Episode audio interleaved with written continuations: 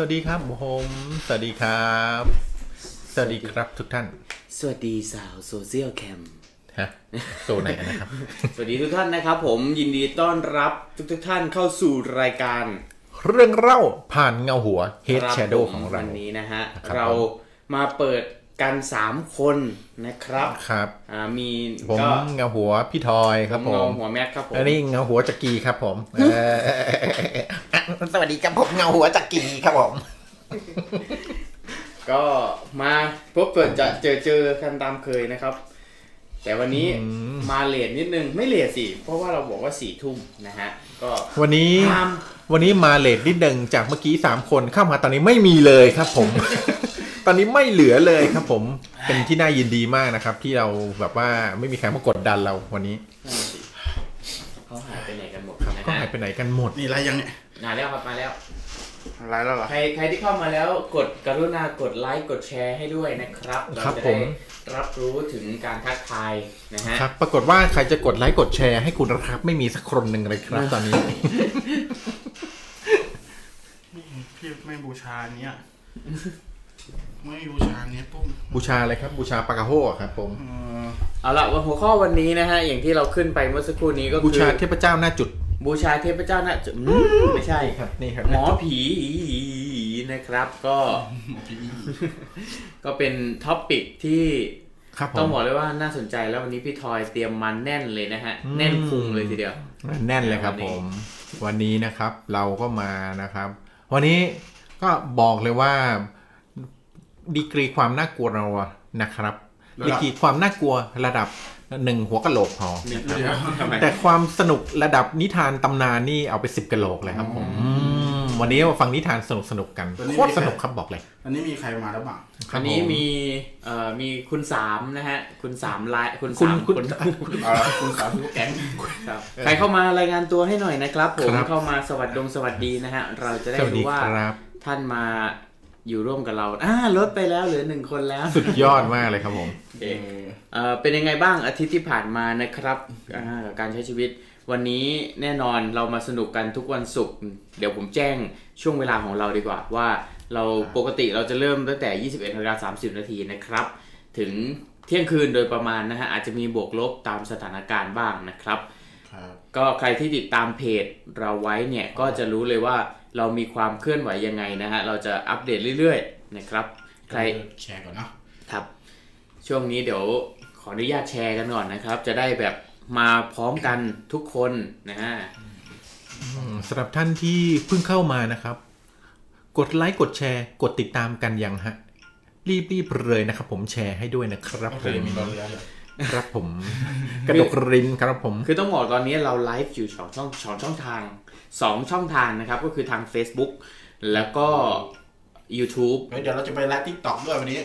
เดี๋ยวจะไลฟ์ TikTok ด้วย TikTok นี้ยังไงพี่เราจะเป็นช่องยังไงเราจะช่องอยู่ในFarm Kids Animation เลยFarm Kids Animation เดี๋ยวจะปักหมุดไว้นะฮะใครที่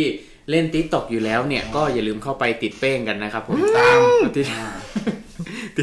ติดตามกันนะฮะจะได้อย่างวะจะได้รู้ว่าเรา3คนเนี่ยนอกเหนือจากรายการผีเนี่ยเราทำอะไรบ้างคว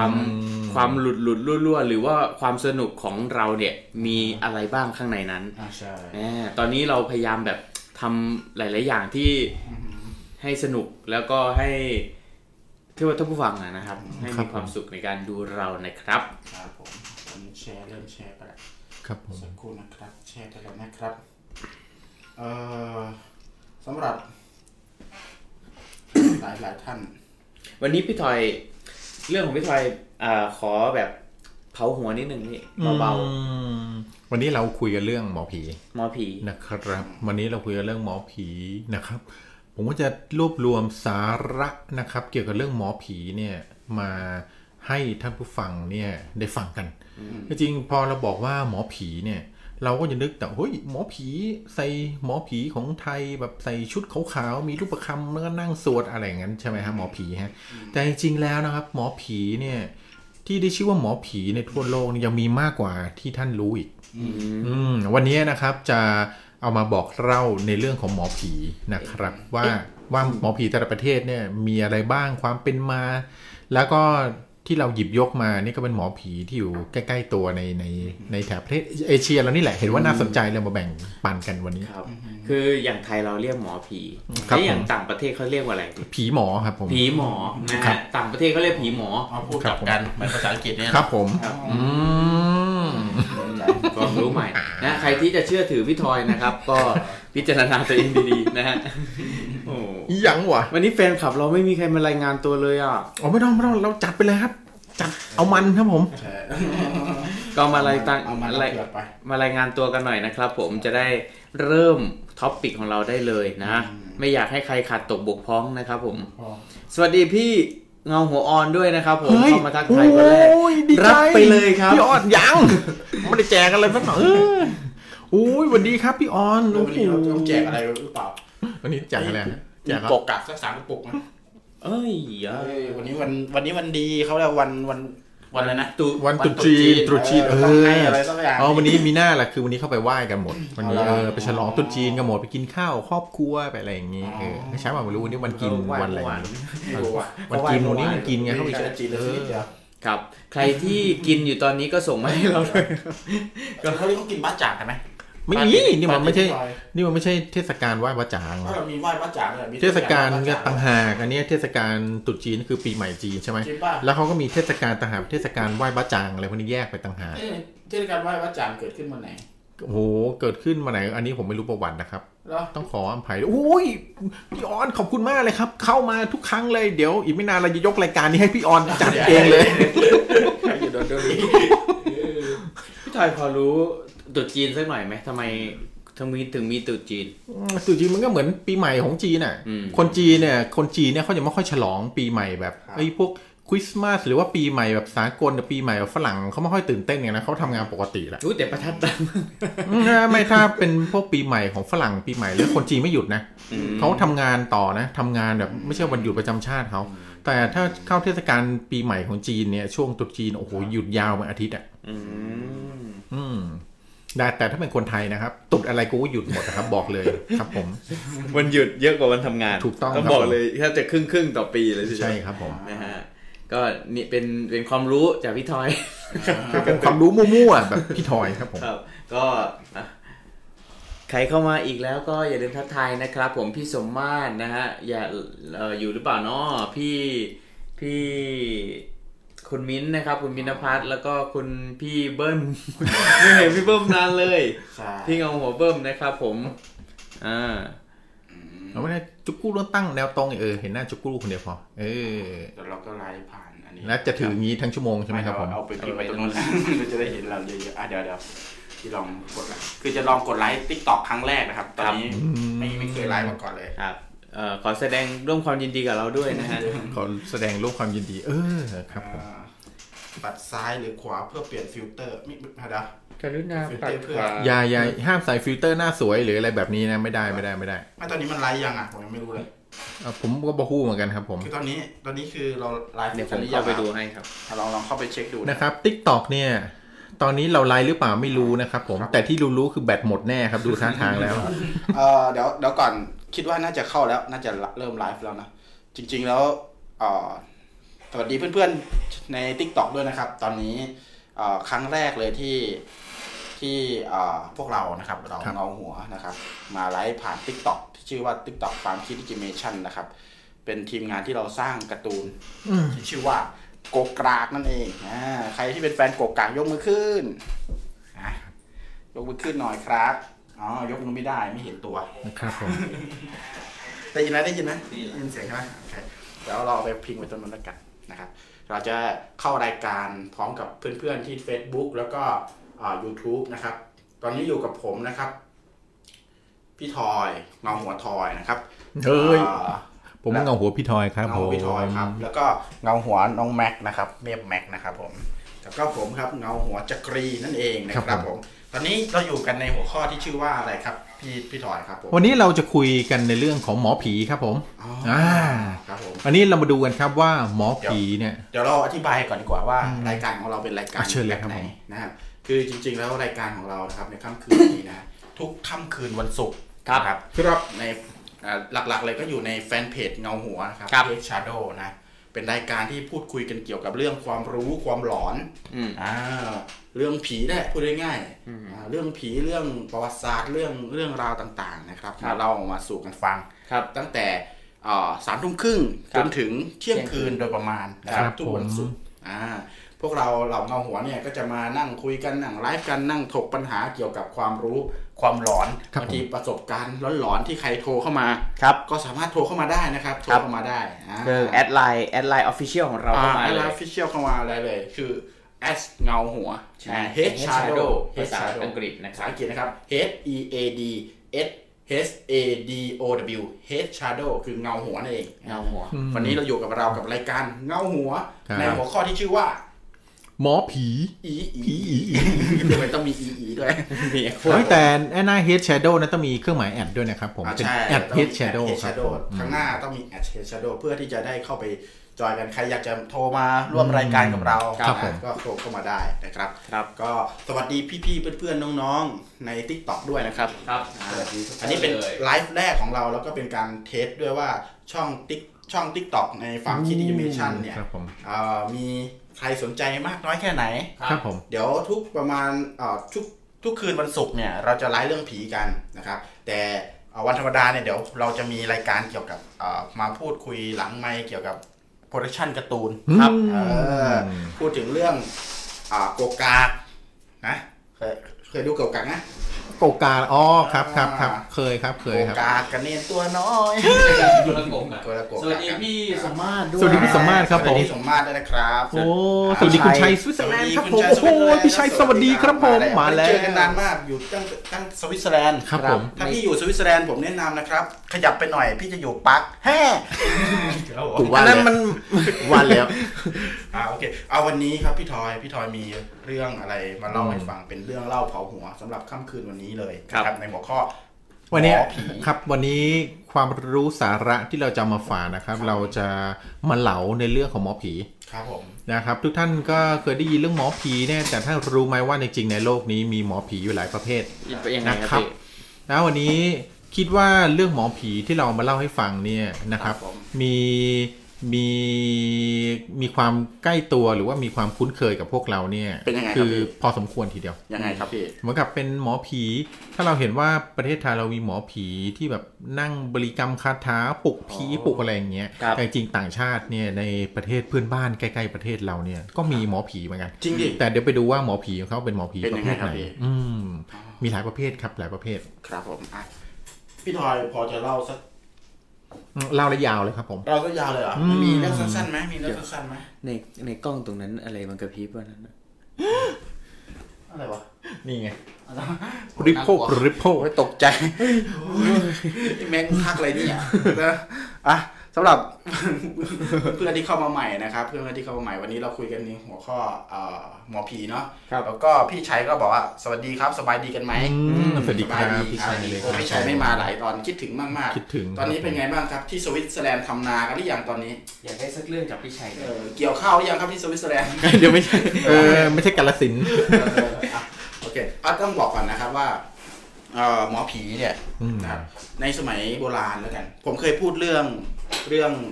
ศาสนาผีแล้วใช่ไหมครับผมพูดนะครับศาสนาผีนะในสมัยปี2000ไม่ใช่ในยุคที่แบบว่าสักประมาณ 2,000-3,000 ปีที่แล้วนะครับในยุคที่ยังไม่มีศาสนาพุทธนะครับยังไม่มีศาสนาพราหมณ์ยังไม่มีศาสนาอะไรเกิดขึ้นเลยเนี่ยนะครับเป็นยุคที่เรียกว่าคนบูชาต้นไม้บูชาพวกฟ้าบูชาธรรมชาติอ่ะพูดง่ายๆบูชาธรรมชาติกันแล้วก็ไอศาสนาผีนี่เกิดขึ้นมาในช่วงนั้นแหละในยุคนั้นทีนี้ด้วยหลักฐานประมาณ 3,000 ปีที่แล้วเขาค้นพบหลักฐานสำคัญนะครับที่ผาแต้มเคยนะเคยครับผาแต้มจิตรกรรมฝาผนังนะจิตรกรรมฝาผนังมันมีจิตรกรรมฝาผนังตัวหนึ่งที่บ่งบอกว่าคนในยุค3,000 ปีอ่ะคือก่อนพุทธศาสนาจะเข้ามาในอุษาคเนย์ก็คือประเทศบ้านเราครับประเทศเอเชียตะวันออกเฉียงใต้เนี่ยนะมีลาวมีเขมรมีไทยมีอะไรพวกเนี้ยมี10ประเทศนี่แหละนะครับก่อนที่ศาสนาจะเข้ามา 3,000 ปีที่แล้วเนี่ยนะครับ3,000 ปีที่แล้วเนี่ยเขาค้นพบ ว่ามีกิจกรรมฝาผนังเกิดขึ้นเมื่อ 3,000 ปีที่แล้วแล้วมีรูปหนึ่งนะครับรูปหนึ่งเป็นรูปผู้หญิงครับเป็นเหมือนเป็นทำเป็นผู้หญิงมีกระโปรงมีผมมีอะไรอย่างนี้นะครับวาดเป็นรูปผู้หญิงเลยอาจจะเป็นคนแก่ผมยาวก็ได้นะอาจจะไปแดนไปได้แล้วได้นะผม ก็มีผู้หญิงแล้วก็เป็นคนถือไม้ครับผมแล้วก็เดินนำเป็นคนตาบอดใช่ไหมถือไม้ใช่ครับผม ก็คือเป็นเรียกได้ว่าเขาบอกว่าตรงนั้นอ่ะคือผู้นำทางพิธีกรรมเขาพิสูจน์ไปแล้วว่านั่นคือผู้นำทางพิธีกรรมนะครับซึ่งเป็นผู้หญิงเขาเลยบอกว่าผู้นำทางพิธีกรรมต่างๆเนี่ยสมัยก่อนก็คือหมอผีในปัจจุบันคือเอาไว้ปราบผีเอาไว้รักษาโรคเอาไว้ทำนู่นที่นั่นเยอะแยะมากมายคือเป็นผู้นำทางจิตใจทางจิตวิญญาณนะครับเป็นแม่หมอเป็นอะไรประมาณนี้ในยุคนั้นเป็นยุคที่ผู้ชายจะไม่ได้เป็นผู้นำด้านนี้เขาบอกว่าอำนาจ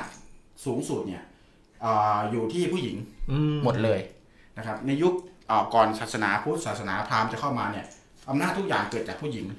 เรื่องเล่านิทานต่างๆเนี่ยมีผู้หญิงเป็นตัวเอกเสมอในนิทานปรัมปราในยุคนั้นครับผม ไม่ใช่ เพราะเขาเชื่อว่าผู้หญิงเนี่ยครับผมเป็นต้นกำเนิดของมนุษยชาติใช่ไหมเป็นต้นกำเนิดแล้วก็มันมีนิทานเรื่องนึงที่บอกว่ามนุษย์เนี่ยเกิดมาจากน้ำเต้าครับผมเกิดมาจากน้ำเต้านะครับแล้วก็ถ้าเหมือนว่าออกมาจากรูนี้เป็นคนประเภทนี้ออกมาจากรูนี้คนสีผิวนี้เคยได้ยินไหมนิทานเรื่องเป็นนิทานไม่เคยจากจีนเหรอครับถ้าพูดถึงน้ำเต้าอย่างเงี้ยใช่น้ำเต้าปูปลาก็คือเป็นเขาเรียกว่านิทานแถวภาคอีสานภาคเหนือของเราบ้านเรานี่แหละแถวลาวเป็นวัฒนธรรมร่วมนะครับแต่จะเป็นภาคอีสานภาคเหนือแต่เขาภาคไทยใช่ไหมฮะใช่ภาคไทยครับผมนะครับแต่เชื่อไหมว่านิทานนั้นน่ะเขาก็อนุมานว่าจริงๆแล้วนิทานนะมีต้นกำเนิดมาจากอำนาจของผู้หญิงเพราะว่าอะไรเพราะว่าน้ำเต้ามีรูปทรงเหมือนผู้หญิงเหมือนอวัยวะเพศผู้หญิงแล้วก็เวลาคว่ำลงนะคือเหมือนอวัยวะเพศผู้หญิงแต่เวลาหงายขึ้นจะเหมือนรูปทรงผู้หญิงที่มีก้นมีนมมีอะไรอย่างเงี้ยนะครับซึ่งอันเนี้ยก็เป็นนิทานปรัมปราในสมัยก่อนที่บ่งบอกว่าผู้หญิงในสมัยนั้นมีอำนาจเหนือผู้ชายนะครับผมแล้วก็อาชีพหนึ่งคืออาชีพผู้นำจิตวิญญาณเนี่ยก็คือแม่หมอผีในสมัยนั้นเป็นผู้หญิงทั้งหมดนะครับก่อนที่ศาสนาเมื่อ 1,000 ปีเมื่อ 2,000 ปีที่แล้วศาสนาจะเข้ามาในเมืองไทยต้องบอกอย่างนี้ก่อนศาสนาพุทธเนี่ยอยู่ในอินเดียใช่ไหมเกิดมาประมาณ 1,000 ปีแล้วถึงเข้ามาในเอเชียอาคเนย์ก็คือประมาณ 1,000 กว่าปีที่แล้วนะครับพอศาสนาพุทธเข้ามาปุ๊บเนี่ยก็มีศาสนาพราหมณ์เข้ามามีศาสนาโน้นเข้ามานะครับศาสนาผีก็เริ่มแบบเปลี่ยนไปนะเขาบอกว่าศาสนาผีเป็นเรื่องที่เขาเรียกว่าไม่มีเหตุผลเท่าไหร่จึงต้องประดับประดาด้วยศาสนาพุทธกับศาสนาพราหมณ์เพื่อทำให้ดูมั่นใจมากขึ้นมั่นคงมากขึ้นแต่สุดท้ายแล้วอ่ะไม่ว่าจะอะไรก็ตามทุกในเอเชียอาคเนย์เนี่ยยังยึดศาสนาผีเป็นหลักอยู่ครับผมพูดง่ายๆคือ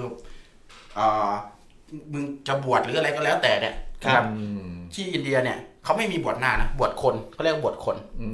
บวชหน้าเนี่ยเป็นพิธีกรรมของพราหมณ์บวกพุทธแต่หลักๆคือศาสนาผีอย่างเงี้ยดังนั้นผู้นำทางจิตวิญญาณในสมัยนั้นถูกแปลมาเป็นผู้ชายในยุคที่ศาสนาเข้ามามีอำนาจความเชื่อมากมายที่บอกว่าผู้ชายเหนือกว่าผู้หญิงเกิดมาจากศาสนาเกิดมาจากศาสนาพุทธศาสนาพราหมณ์ศาสนาต่างๆที่เข้ามานึกออกไหมแต่ก่อนหน้านั้นคือผู้หญิงกันเดียวกับผู้ชายหมดเลยอันนี้คือเป็นสิ่งที่ก่อนที่เราจะเข้าสู่เรื่องร้อนๆวันนี้นะครับเราพูดกันเรื่องผีและเรื่องหมอผีก็เลยเท้าความไปไกลๆหน่อยต้นกำเนิดของความเป็นหมอผีมันเกิดขึ้นยังไงนะครับแล้วก็สมัยก่อนเขานิยามผู้หญิงว่าเป็นผู้นำทางจิตวิญญาณแค่ไหนก่อนที่เราจะมาเรียนรู้ว่าอ๋อออกมาแล้วกลายเป็นผู้ชายเป็นผู้นำอันนี้ก็เป็นเรื่องที่วันนี้นำมาฝากกันน่าสนใจครับมาฝากกันนะครับแล้วก็วันนี้พี่ทอยมีเรื่องหลอนมาด้วยแต่ก็ไม่เชิงเรื่องหลอนหรอกวันนี้จริงๆไม่น่ากลัวหรอกแต่ท้ายๆมันก็อาจจะมีแบบหลอนๆหน่อยแต่มันก็ไม่ใช่เรื่องผีแต่เอาไปว่าก็หลอนพอสมควรนะครับผมพี่ชัยบอกว่างานผมเยอะครับงานผมมากรายได้มากเมียเก็บหมด เดี๋ยวนมัสการพระพงศ์พินำนะครับเราจะเรียกว่าเรียกท่านว่าเงาหัวก็ไม่ได้นะไม่ได้นะก็นมัสการท่านนะครับครับผมนมัสการครับท่านก็ดีใจนะครับที่ท่านยังอยู่กับเราแวะเวียนกลับเข้ามาเป็นที่2แล้วนะครับผมหากมีข้อมูลผิดพลาดประการใดหรืออยากจะชี้แนะอย่างไรนะครับหลวงพี่นะครับสามารถแนะนำได้เลยนะครับผมก็วันนี้เป็นหัวข้อที่เป็นหมอผีนะครับจริงๆแล้วผมจะบอกว่าในยุคสมัยก่อนเนี่ยผู้นำทางจิตวิญญาณเปลี่ยนเป็นผู้ชายใช่ไหมพอเปลี่ยนผู้ชายวิวัฒนาการของหมอผีเนี่ยนะครับ เขาต้องการความน่าเชื่อถือมากขึ้นครับเชื่อไหมว่าการที่เปลี่ยนแปลงวิธีการนำเสนอครับผมทำให้หมอผีเนี่ยดูน่าเชื่อถือมากขึ้นเรื่อยๆอาชีพหนึ่งหรือว่าสถานะหนึ่งที่แปลงไปแล้วมีความน่าเชื่อถือมากที่สุดก็คืออะไรรู้ไหมหมอผีอะไรครับก็คือพระในสมัยก่อนเนี่ยพระเนี่ยจะกลายเป็นผู้นำทางจิตวิญญาณครับในหมู่บ้านนั่นเลยนะครับแล้วก็คอยสะเดาะเคราะห์คอยแก้พิษภัยแก้โรคอะไรเงี้ยในสมัยก่อนนะคือสมัยก่อนเนี่ยก่อนที่ตรงนี้จะถูกยอมรับอ่ะครับก่อนที่จะถูกยอมรับอ่ะแต่ละหมู่บ้านเนี่ยมีหมอผีเป็นของตัวเองนะมันเป็นผลิตภัณฑ์โอท็อปอ่ะคือมันเป็นผลิตภัณฑ์โอท็อปอ่ะคือหมู่บ้านหนึ่งจะต้องมีคนเข้าทรงคนอะไรอย่างคอยกำจัดโรคอะไรคนหนึ่งไม่รู้เป็นไหมหมู่บ้านแม็กเป็นไหมหมู่บ้านผมจะอยู่ในเมืองซะส่วนใหญ่ก็เลยอาจจะแบบว่ามีความแบบอันนี้ก็จะหมู่บ้านต่างจังหวัดเนี่ยจะมักจะมีจะมีหมอผีประจำหมู่บ้านอยู่ครับถ้าหมอผีปัจจุบันนี้ก็ยังมีถ้าหมอผีจังหวัดหรือว่าตำบลไหนดังเนี่ยเขาว่าจะแพ็คใส่หีบห่อส่งขายต่างประเทศป่าไปแล้วของพี่โอท็อปเนี่ยนะครับสำหรับสถานะแบบพระเนี่ยจะนับคือจะเป็นหน้าที่จะเป็นที่แบบหน้าเรื่องสายมากขึ้นก็มีเหตุมีผลมากขึ้นมีเขาเรียกว่าเหตุผลทางศาสนาจะเข้ามาซัพพอร์ตมากขึ้นครับผมคือทำให้เวลาที่เราไปรักษากับพระเนี่ยจะมีเรื่องของกรรมมีเรื่องของการกระทำคุณทำอันนี้มาคุณถึงเป็นอย่างนี้มันเริ่มใกล้วิทยาศาสตร์มากขึ้นนึกออกไหมคือก่อนนั้นเนี่ยจะไกลวิทยาศาสตร์มาเลยจะพูดจะโทษต้นไม้โทษใบหญ้าโทษโน่นนี่นั่นไปหมดเลยนะครับพอเริ่มเข้ามาสู่ยุคประมาณกลางๆเนี่ยนะครับยุคสมัยใหม่นะคือพอพระเข้ามามีส่วนร่วมในการช่วยรักษาช่วยดูแลคนอะไรเงี้ยนะครับก็มีเรื่องเหตุผลมากขึ้นนะครับมีเรื่องของกรรมเวรมีเรื่องของบาปบุญคุณโทษมีเรื่องของอะไรหลายอย่างซึ่งมันทำให้เรากลับไปคิดว่าเราทำอะไรมาเราถึงป่วยนึกออกปะเมื่อก่อนเราป่วยเราไปหาหมอผีนะเราจะไม่รู้เลยว่าเกิดอะไรขึ้นหมอผีก็จะบอกว่าเอาเป็นลมเพลมพัดเป็นอันโน่นอันนี่จับต้องไม่ได้นึกออกปะแต่พอไปหาพระท่านเนี่ยพระท่านก็จะบอกว่าโยมไปทำอันนี้มาเปล่าโยมทำนี้มาแบบเริ่มมีเหตุมีผลมากขึ้นทีนี้มีเหตุมีผลมากขึ้นเราก็ไปรักษาตรงจุดมากขึ้นโอกาสในการรักษาหายจะสูงกว่าหมอผีทั่วไปครับเพราะมีเหตุผลมากขึ้นทีนี้เราก็เริ่มใกล้เข้าสู่ทันสมัยละยุคสมัยใหม่ขึ้นมากขึ้นแบบนี้เป็นต้นนี่คือเรื่องราวที่เรานำมาฝากกันพูดซ้ำอีกรอบ ถ้ามองว่าเป็นมุมคือมันก็เป็นสิ่งที่ดีถ้าเกิดคนที่นำมาใช้เนี่ยมาใช้ในสุสิทธิ์ให้จะเรียกผมใช้ก็พูดง่ายๆเนาะมาใช้แล้วมันช่วยคนให้ไปในทิศทางที่ดีแต่บางคนใช้ลักษณะนี้เป็นเครื่องมืออย่างปัจจุบันเนี่ยคำว่าหมอผีเอามาใช้แบบในการที่จะมาเรียกหากำไรหาเงินหาทองเยอะแยะมากมายโดยที่แบบมันเยอะอะก็ขนาดหมอผีที่เป็นอันนี้เข้าทรงเนาะเขาเรียกเข้าทรงคือเป็นโดเรมอนเป็นร่างทรงไม่ค่อยอยู่เก็บทรงอันนั้นเก็บทรงร่างทรงไม่ค่อยอยู่พี่ชายบอกว่าเดี๋ยวผมจะเล่าเรื่องผีประเทศสวิตให้ฟังครับได้ลงหนังสือพิมพ์ด้วยนะครับพิมพ์นะฮะหนังสือพิมพ์เอาละครับเราได้เรื่องผีจากท่านผู้ฟังหนึ่งเรื่องแล้วตอนนี้ครับเดี๋ยวใช้เครื่องผมรับสายเลยจากพี่ชัยสวิตเซอร์แลนด์นี่เองครับผมเดี๋ยวเราจะเปิดสายสัก5 ทุ่มแล้วกันนะได้ครับเพราะพี่ชัยก็น่าจะกลางวันอยู่ไม่เป็นไรหรอกนะพี่ชัยเนาะรออยู่ไปเรื่อยๆนะครับโอเคสำหรับเพื่อนๆที่อยู่ใน TikTok นะครับครั้งนี้เป็นครั้งแรกที่เราไลฟ์นะก็ฝากเขาจะแชร์ได้ไหมผมไม่รู้นะครับแมคคานิกในการไลฟ์ในการดูใน TikTok ผมไม่รู้ว่าเป็นแชร์ได้ครับก็บอกไว้ก่อนใครเข้ามาใหม่เนาะนี่คือรายการพูดง่ายๆรายการผีมีเซลเข้ามาว่าไหวไหมนะฮะไหวอยู่ครับ ตอนนี้เก็บทรงไม่อยู่แล้วครับแต่เราต้องบอกเลยว่าคือรายการเราเนี่ยไม่ได้เป็นรายการที่แบบต้องการให้ท่านงมงายเรื่องผีหรืออะไรแบบนี้นะครับคือบางทีบางอย่างเนี่ยที่เราหาคำตอบไม่ได้แล้วก็เออแล้วก็ผีนะครับแต่ในบางเคสเนี่ยมันสามารถเอาวิทยาศาสตร์มาจับได้ว่าจริงๆแล้วมันไม่ใช่ผีนะมันเป็นเรื่องของนี่อะไรแบบนี้ครับเพราะฉะนั้นเนี่ยถ้าฟังแล้วเนี่ยท่านไม่ต้องซีเรียสถือว่าท่านนั่งฟังนิทานฟังหูซ้ายทะลุจมูกขวาไปเลยไม่ใช่ครับก็ถือว่าท่านก็ถือซะว่าท่านมาฟังนิทานสนุกครับแล้วก็จะพยายามสรรหาเรื่องแปลกๆเท่าที่เราค้นคว้าหาข้อมูลได้มาแบ่งปันให้ท่านได้ฟังกันครับขอบคุณมากก็ขอให้ทุกท่านใช้เราอยากให้ทุกท่านนะเนาะมีจักรยานในการรับชมครับผมจะได้ขับไปไกลๆมันคนละจักรยานมีจักรยานโอเคมาเดี๋ยวเข้าเรื่องกันเลยดีกว่าผมว่าดึกแล้วนะฮะพี่ทอยวันนี้สิ่งที่พี่ทอยนำมาได้ครับผมบอกเลยผมเหลาแล้วผมยาวเลยนะครับวันนี้เราหัวเรื่องของเราคือเราพูดถึงหมอผีนะครับคราวนี้พอเรานิยามคำว่าหมอผีเนี่ยเรานิยามว่าหมอผีเนี่ยท่านเชื่อหรือไม่ว่าพอมันเป็นเรื่องแปลกนะครับมันเป็นเรื่องแปลกที่ว่าเขาเรียกว่าอะไรดีความเชื่อนะครับหรือวัฒนธรรมของทั่วประเทศอย่างที่คุณจักรีบอกเมื่อกี้เนี่ยว่าพอในยุคคือในยุคที่ความเจริญยังไม่ถึงเนี่ยหมอผีเนี่ยก็ถือว่าเป็นศูนย์รวมจิตใจหรือว่ามีอำนาจเหนือคนธรรมดาเพราะว่าเขาทำได้เหนือที่คนธรรมดาทำได้เขามีพลังวิเศษประมาณนั้นนะครับคราวนี้พอเรามาพูดถึงหมอผีเนี่ยมันไม่ใช่แค่ประเทศไทยครับมันมีเรื่องเล่าหรือว่ามีตำนานของหมอผีเนี่ยแทบจะทุกประเทศทั่วโลกเลยนะครับอย่างวันนี้เนี่ยผมก็ได้รวบรวมอาชีพนะครับหรือบุคคลที่เราเรียกว่าหมอผีเนี่ยเรามาดูว่าในประเทศอื่นๆเนี่ยเขาเรียกหมอผีของเขาเนี่ย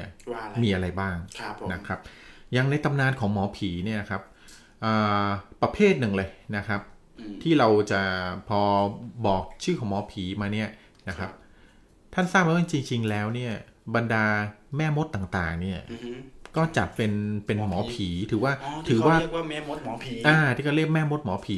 แม่มดเนี่ยถือว่าเป็นแม่มดพ่อมดเนี่ยถือว่าเป็นหมอผีที่อาวุโสระดับแบบแรกๆของโลกเลยนะครับคือพ่อมดแม่มดเนี่ยพ่อมดที่มีชื่อเสียงเก่าแก่มากๆนะครับเก่าแก่ที่สุดเนี่ยก็ทุกคนน่าจะเคยได้ยินชื่อพ่อมดเมอร์ลินใช่เป็นพ่อมดที่พ่อมดเมอร์ลินเนี่ยเป็นประเทศหนึ่งของเยอรมันใช่ไหมพ่อมดเบอร์ลินน้ำมดเบอร์ลินเอาพี่เหลือมาทำไมเนี่ยเอาน้ำผมมาพ่อมดเบอร์ลินนะครับพ่อมดเบอร์ลินอันนี้พ่อมดเนี่ยครับถือว่าเป็นอาชีพหมอผีที่เก่าแก่สุดละยกตัวอย่างก็คือพ่อมดเมอร์ลินเนี่ยถือว่าเป็นพ่อมดที่มีความเก่าแก่มากนะครับแล้วก็มีถึงปัจจุบันนี้ก็ยังมีการถกเถียงกันไม่เสร็จสิ้นเลยว่าจริงๆแล้วเนี่ยพ่อมดเมอร์ลินเนี่ยจริงๆแล้วมีตัวตนอยู่จริงหรือไม่ในประวัติศาสตร์ครับผมนะครับพ่อมดเนี่ยคือแต่วันนี้ที่เราจะพูดเนี่ยคือนอกจากมีบรรดาพ่อมดแล้วเนี่ยเราจะพูดถึงเรื่องแม่มดด้วยต่างกันยังไงครับแม่มดพ่อมดแม่มดกับพ่อมดเนี่ยครับก็คือจริงๆก็ไม่ต่างกันหรอกคือในเรื่องของความเป็นหมอผีเนี่ยนะครับแต่แม่มดเนี่ยนะครับจริงๆแล้วแบ่งออกได้เป็น2ประเภทนะครับก็จะมีแม่มดเนี่ยที่เขาเรียกว่าแม่มดสายขาวนะครับกับแม่มดสายดำเหมือนคาเต้เลยครับแม่มดเล่นคาเต้ทุยแม่มดสายถามว่าแม่มดสายขาวเนี่ยพวกแม่มดสายขาวเนี่ยครับจะเกิดขึ้นพร้อมกับพวกแม่มดสายดำนี่แหละแต่แม่มดสายขาวเนี่ยนะครับจะเป็นแม่มดที่เน้นคือการถวายตัวแก่เทพนะครับแล้วก็เขาจะประสานพลังของเทพเนี่ยคือแม่มดสายขาวเนี่ยจะยึดมั่นของพลังของในเทพที่อยู่ในธรรมชาตินะครับอย่างเช่นเทพที่สถิตอยู่ในพวกภูเขาต้นไม้ลำธารนะครับหรือแม้กระทั่งพวกวิญญาณของนักบุญต่างๆนะครับคือพูดง่ายๆก็เหมือนเข้าทรงเอาพลังของเทพมาอยู่ในตัวเองอะไรเงี้ยเข้าทรงไม่ค่อยอยู่ไม่ใช่คนละทรงเพราะนั้นบางคนบอกว่าแม่มดสายขาวเนี่ยครับคือชำนาญในการใช้พลังธรรมชาตินะครับซึ่งแม่มดพวกนี้ไม่ค่อยอันตรายนะครับตัวอย่างของแม่มดสายขาวที่เราเห็นกันอยู่เนี่ยครับก็คือพวกเคยรู้จักพวกเอลฟ์ไหมที่หูยาวๆบรรดาเอลฟ์ที่หูยาวๆอะไรประมาณนี้ครับพวกนี้ก็จัดเป็นแม่มดที่แบบเป็นแม่มดทางแม่มดสายขาวแม่มดฝ่ายดีพูดงั้นนะครับ เนื่องจากมีแม่มดฝ่ายดีแล้วเนี่ยมันก็มีแม่มดฝ่ายเลวด้วยแม่มดฝ่ายเลวเนี่ยคือเป็นแม่มดดำเขาเรียกแม่มดดำต่างๆแม่มดดำผมเคยจัดรายการอยู่คนละมดดำกันครับคือแม่มดดำเนี่ยนะครับจะเป็นประเภทที่เป็นแม่มดที่มีศาสดาของตัวเองคือบูชาซาตานผีหลอกก็ดีครับน่ากลัวแท้แม่มดสายดำพวกนี้นะครับคือเป็นแม่มดที่บูชาซาตานนะครับเป็นบูชาซาตานเนี่ยแม่มดสายดำนี่จะถนัดในเรื่องของคำสาปแช่งนะครับคำสาปแช่งล่อลวงหญิงพรหมจรรย์เนี่ยนะครับไปถวายเป็นบรรณาการแด่เจ้านายของตัวเองคือพวกซาตานอะไรแบบนี้นะครับผมแล้วก็นิยมเรื่องการฆ่าเพื่อการบูชายันนะครับแม่มดพวกนี้จะมีความเป็นอมตะอยู่ได้เป็นร้อยปีเลยโดยที่ไม่แก่ชรานะครับแต่ว่าก็มีสิ่งแลกเปลี่ยนที่ต้องแลกมานะครับก็คือแม่มดเหล่านี้แม่มดสายดำเนี่ยนะครับจะเป็นแม่มดที่ไม่สามารถมีทายาทไว้สืบสกุลได้ทำไมครับเป็นหมันเนื่องจากว่าถูกครับเพราะว่าเขาเวลาเป็นแม่มดเนี่ยเขาได้ถวายคือร่างกายทั้งหมดส่วนหนึ่งนี้ให้เจ้านายเขาซาตานนะครับเพราะฉะนั้นเนี่ยก็จะแลกเปลี่ยนเหมือนกับว่าการที่เป็นทายาทของซาตานแล้วเนี่ยก็จะทำให้เขามีอำนาจมาเนี่ยแต่ต้องแลกด้วยการที่เขาไม่สามารถมีลูกได้คือไม่สามารถมีทายาทสืบสกุลได้นะครับเพราะร่างกายและวิญญาณส่วนหนึ่งเนี่ยตกเป็นของปีศาจไปแล้วครับผมผมไม่รู้ว่า TikTok มันต้องเต้นไปด้วยหรือเปล่าไม่มีคนมาดูไม่ใช่เพราะฉะนั้นเวลาที่แล้วถ้าถามว่าเอาถ้าเขาไม่มีลูกไม่มีอะไรพวกนี้เขาจะสืบเชื้อสายการเป็นแม่มดแหละพวกนี้เขาใช้วิธีไปล่อลวงเพราะว่าแม่มดพวกแม่มดดำเนี่ยจะถนัดในเรื่องของการล่อลวงนะครับส่วนมากก็มักจะล่อลวงหญิงสาวเด็กสาวพรหมจรรย์เนี่ยนะครับล่อลวงเข้าไปเพื่อให้เขาหลงหรือว่าให้เขาอย่างเงี้ยแล้วก็ถวายตัวให้แก่ซาตานเพื่อสืบทอดในการเป็นแม่มดต่อไปนะครับอันนี้คือตำนานของคือเป็นเรื่องของหมอผีประเภทแรกที่เราพูดถึงคือแม่มดครับนะครับต่อมาประเภทที่2เนี่ยคืออีกประเภทหนึ่งก็คือหมอผีที่เรียกว่าบูดูไม่ใช่นะพริกบูดูนะไม่ใช่บูดูเพราะผมเคยเห็นที่แบบอะไรวะแล้วบูดูเนี่ยบูดูเนี่ยนะครับบูดูเนี่ยมีกำเนิดมาในถิ่นแอฟริกานะครับในแอฟริกาคือเป็นย่านคนดำนั่นเองนะครับพวกบูดูเนี่ยนะครับมีถิ่นกำเนิดอยู่ในแอฟริกานะครับเป็นหมอผีประเภทนี้เนี่ยเป็นหมอผีอีกประเภทหนึ่งเหมือนกันที่ใช้พลังของธรรมชาตินะครับในการติดต่อจากธรรมชาติติดต่อพูดผีปีศาจนะครับหมอดูประเภทนี้เนี่ยเป็นในการติดต่อกับเทพเจ้าหรือว่าติดต่อกับวิญญาณพวกนี้หมอดูประเภทนี้มักจะมีความเกี่ยวข้องกับสารบางตัวที่มีฤทธิ์คล้ายสารเสพติดครับนะครับคือเวลาติดต่อและประสานอันนี้ที่ให้เสพไปจะทำให้เหมือนกับประสาทสติเลื่อนลอยหลอนอะไรแบบนี้ครับเพราะฉะนั้นแต่พวกหมอดูพวกที่เป็นบูดูเนี่ยนะครับก็จะมีความสามารถของพวกบูดูนี่มีความสามารถเด่นๆเนี่ยคืออะไรนะครับมีอยู่2อย่างอย่างแรกคือนะครับมีความสามารถในการทำพวกตุ๊กตาสาปแช่งนะครับตุ๊กตาสาปแช่งหรือที่เราเรียกว่าตุ๊กตาวูดูนั่นเอง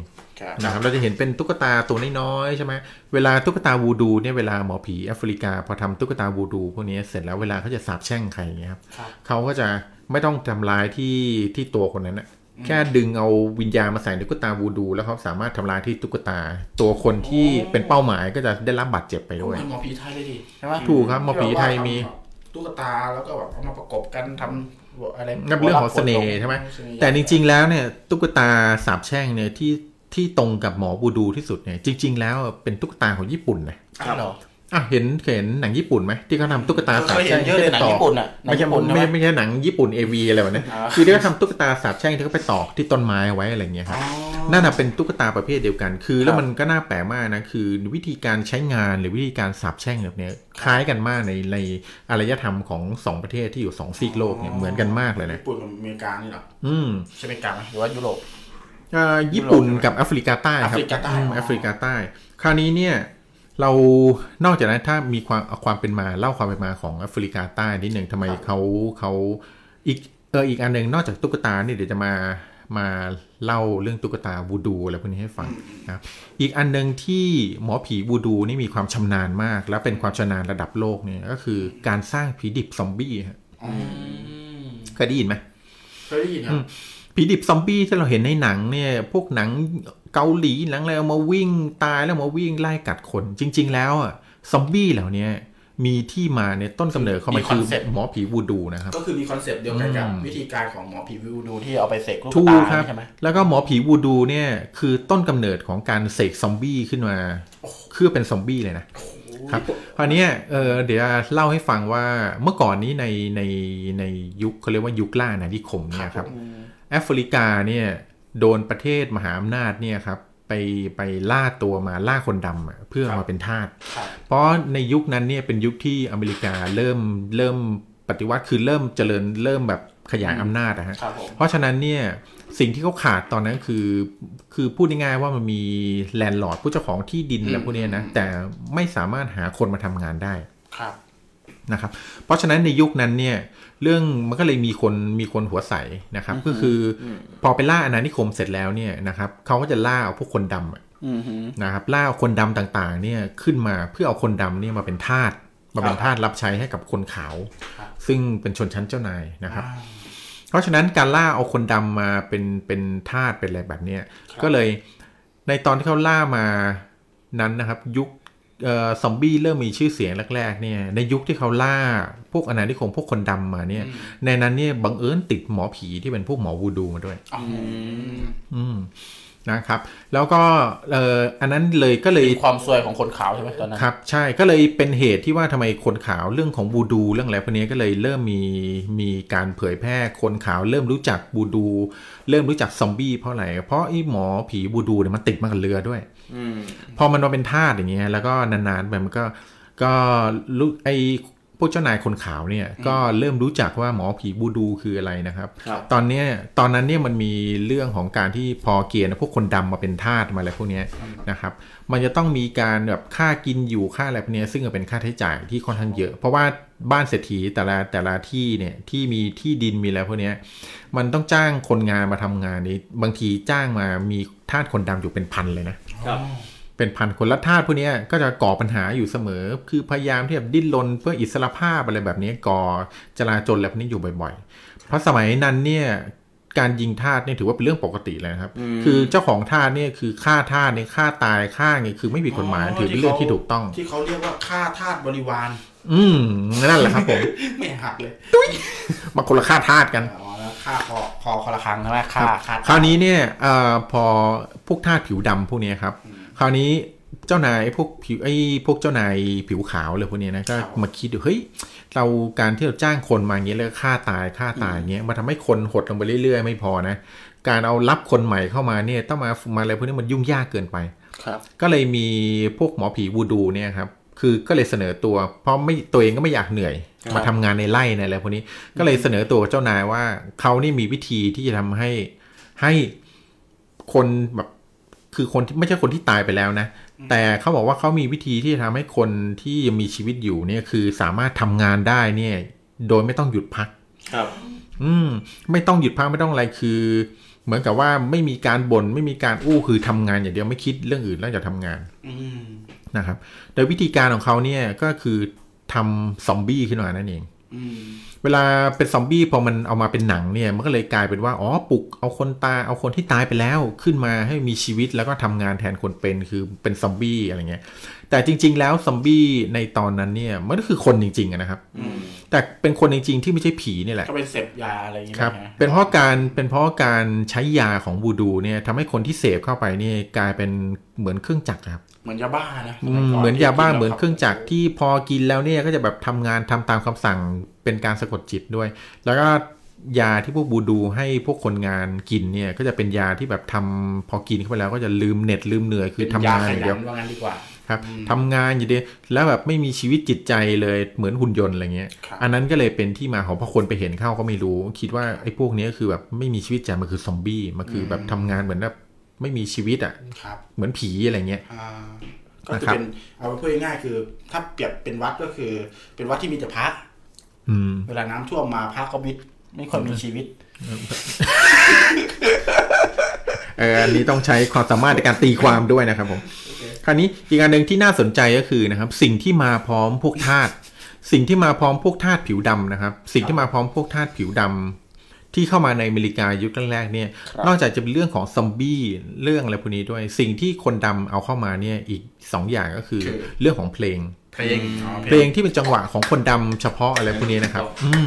เริ่มเอาสิ่งเหล่านี้เข้ามาในตอนนั้นด้วยแต่อีกอันนึงที่น่าสนใจยิ่งกว่านะครับก็คือเรื่องของ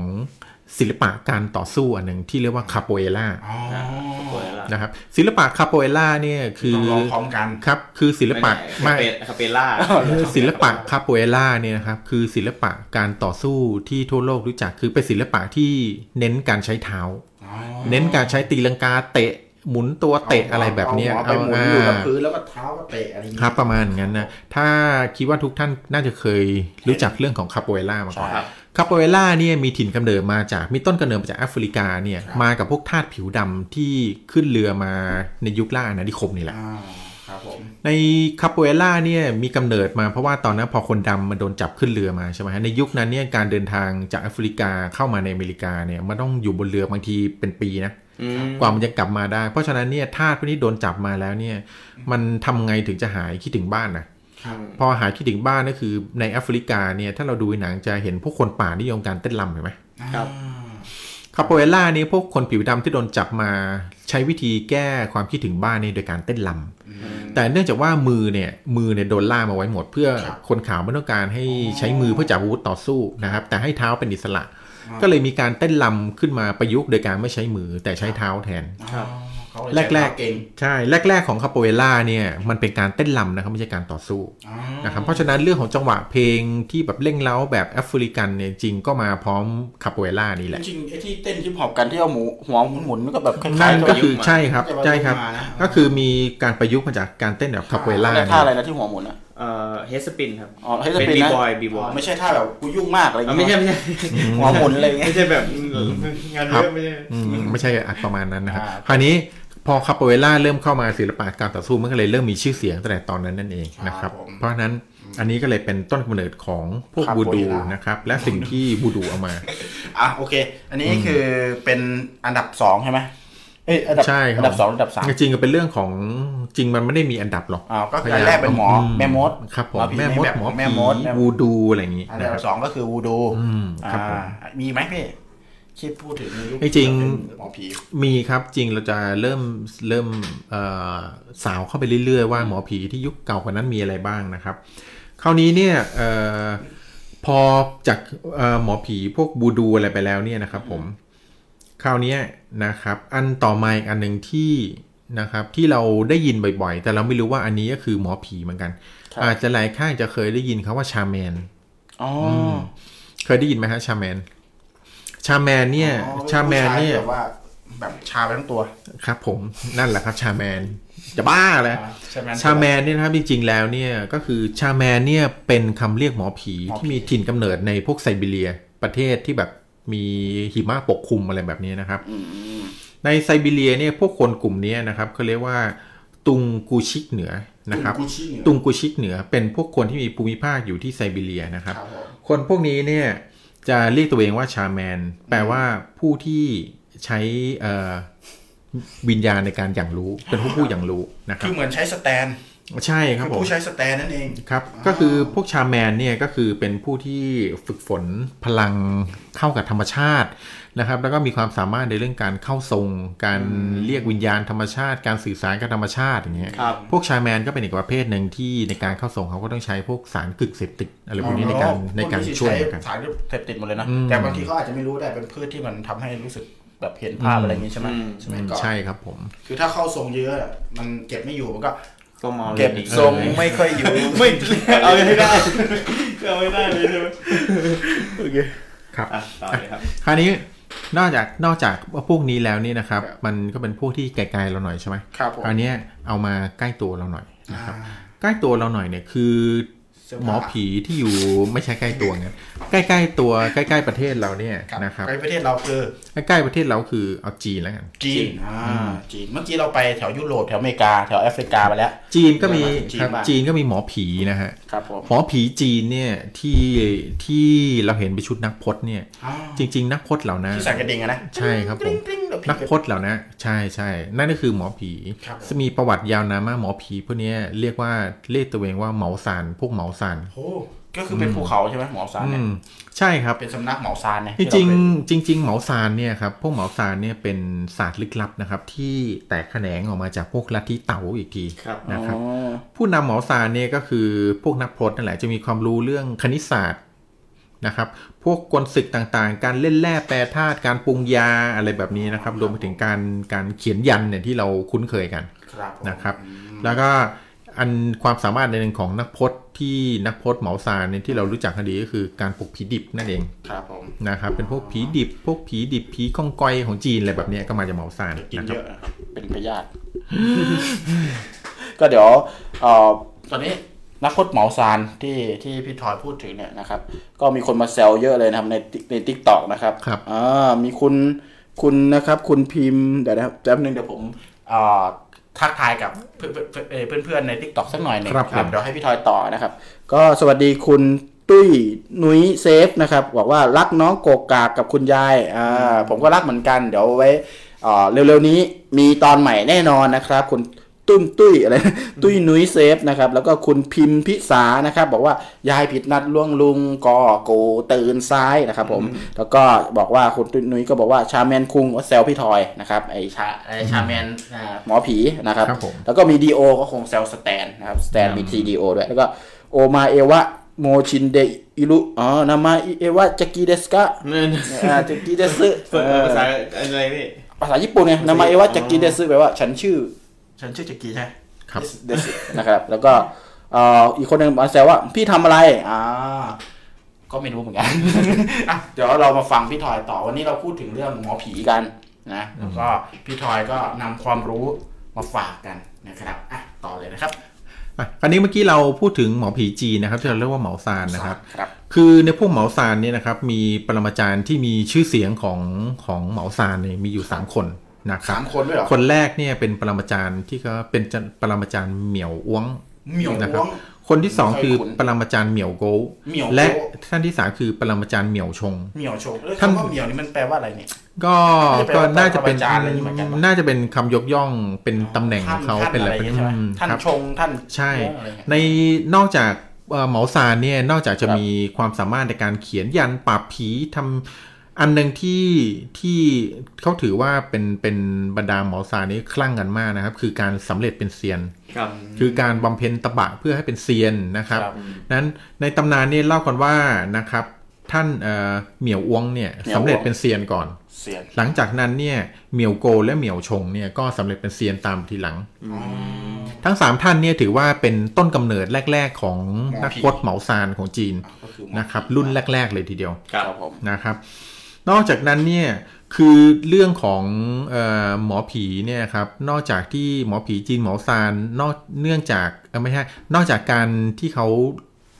สนใจในเรื่องของการเป็นเซียนแล้วเนี่ยนะครับอีกอย่างหนึ่งที่เขามีความสามารถคือเรื่องของการปรุงยาเรื่องของการปรุงยานะครับมีชื่อเสียงมากถึงขนาดที่ว่าบางคนเนี่ยเล่ากันว่าหมอคือนักพจน์ที่เก่งๆของหมอซานเนี่ยสามารถปรุงยาที่ทำให้กินแล้วเป็นอมตะไม่ตายได้เรื่องนี้ได้ทราบไปถึงหูของจักรพรรดิท่านหนึ่งคือจินซีฮ่องเต้นั่นเองจินซีฮ่องเต้นี่มีความคลั่งไคล้ในเรื่องของอยากเป็นอมตะมากนะครับพยายามทำการทดลองหรือว่าเอาคนมาอะไรพวกนี้ก็คือได้ในประวัติศาสตร์เนี่ยบอกว่ามีคนตายเนื่องด้วยการทดลองของจินซีเพื่อแสวงหายาเม็ดที่เป็นยาอมตะเนี่ยคือมีคนตายไม่ใช่แค่เป็นพันน่าจะเป็นหมื่นนะครับคราวนี้มีอยู่อันหนึ่งที่ในตอนนั้นจินซีได้บอกกับนักพจน์ที่ทำยาอมตะเนี่ยบอกว่าถ้าท่านทำยาอมตะเนี่ยคือมาไม่ได้เนี่ย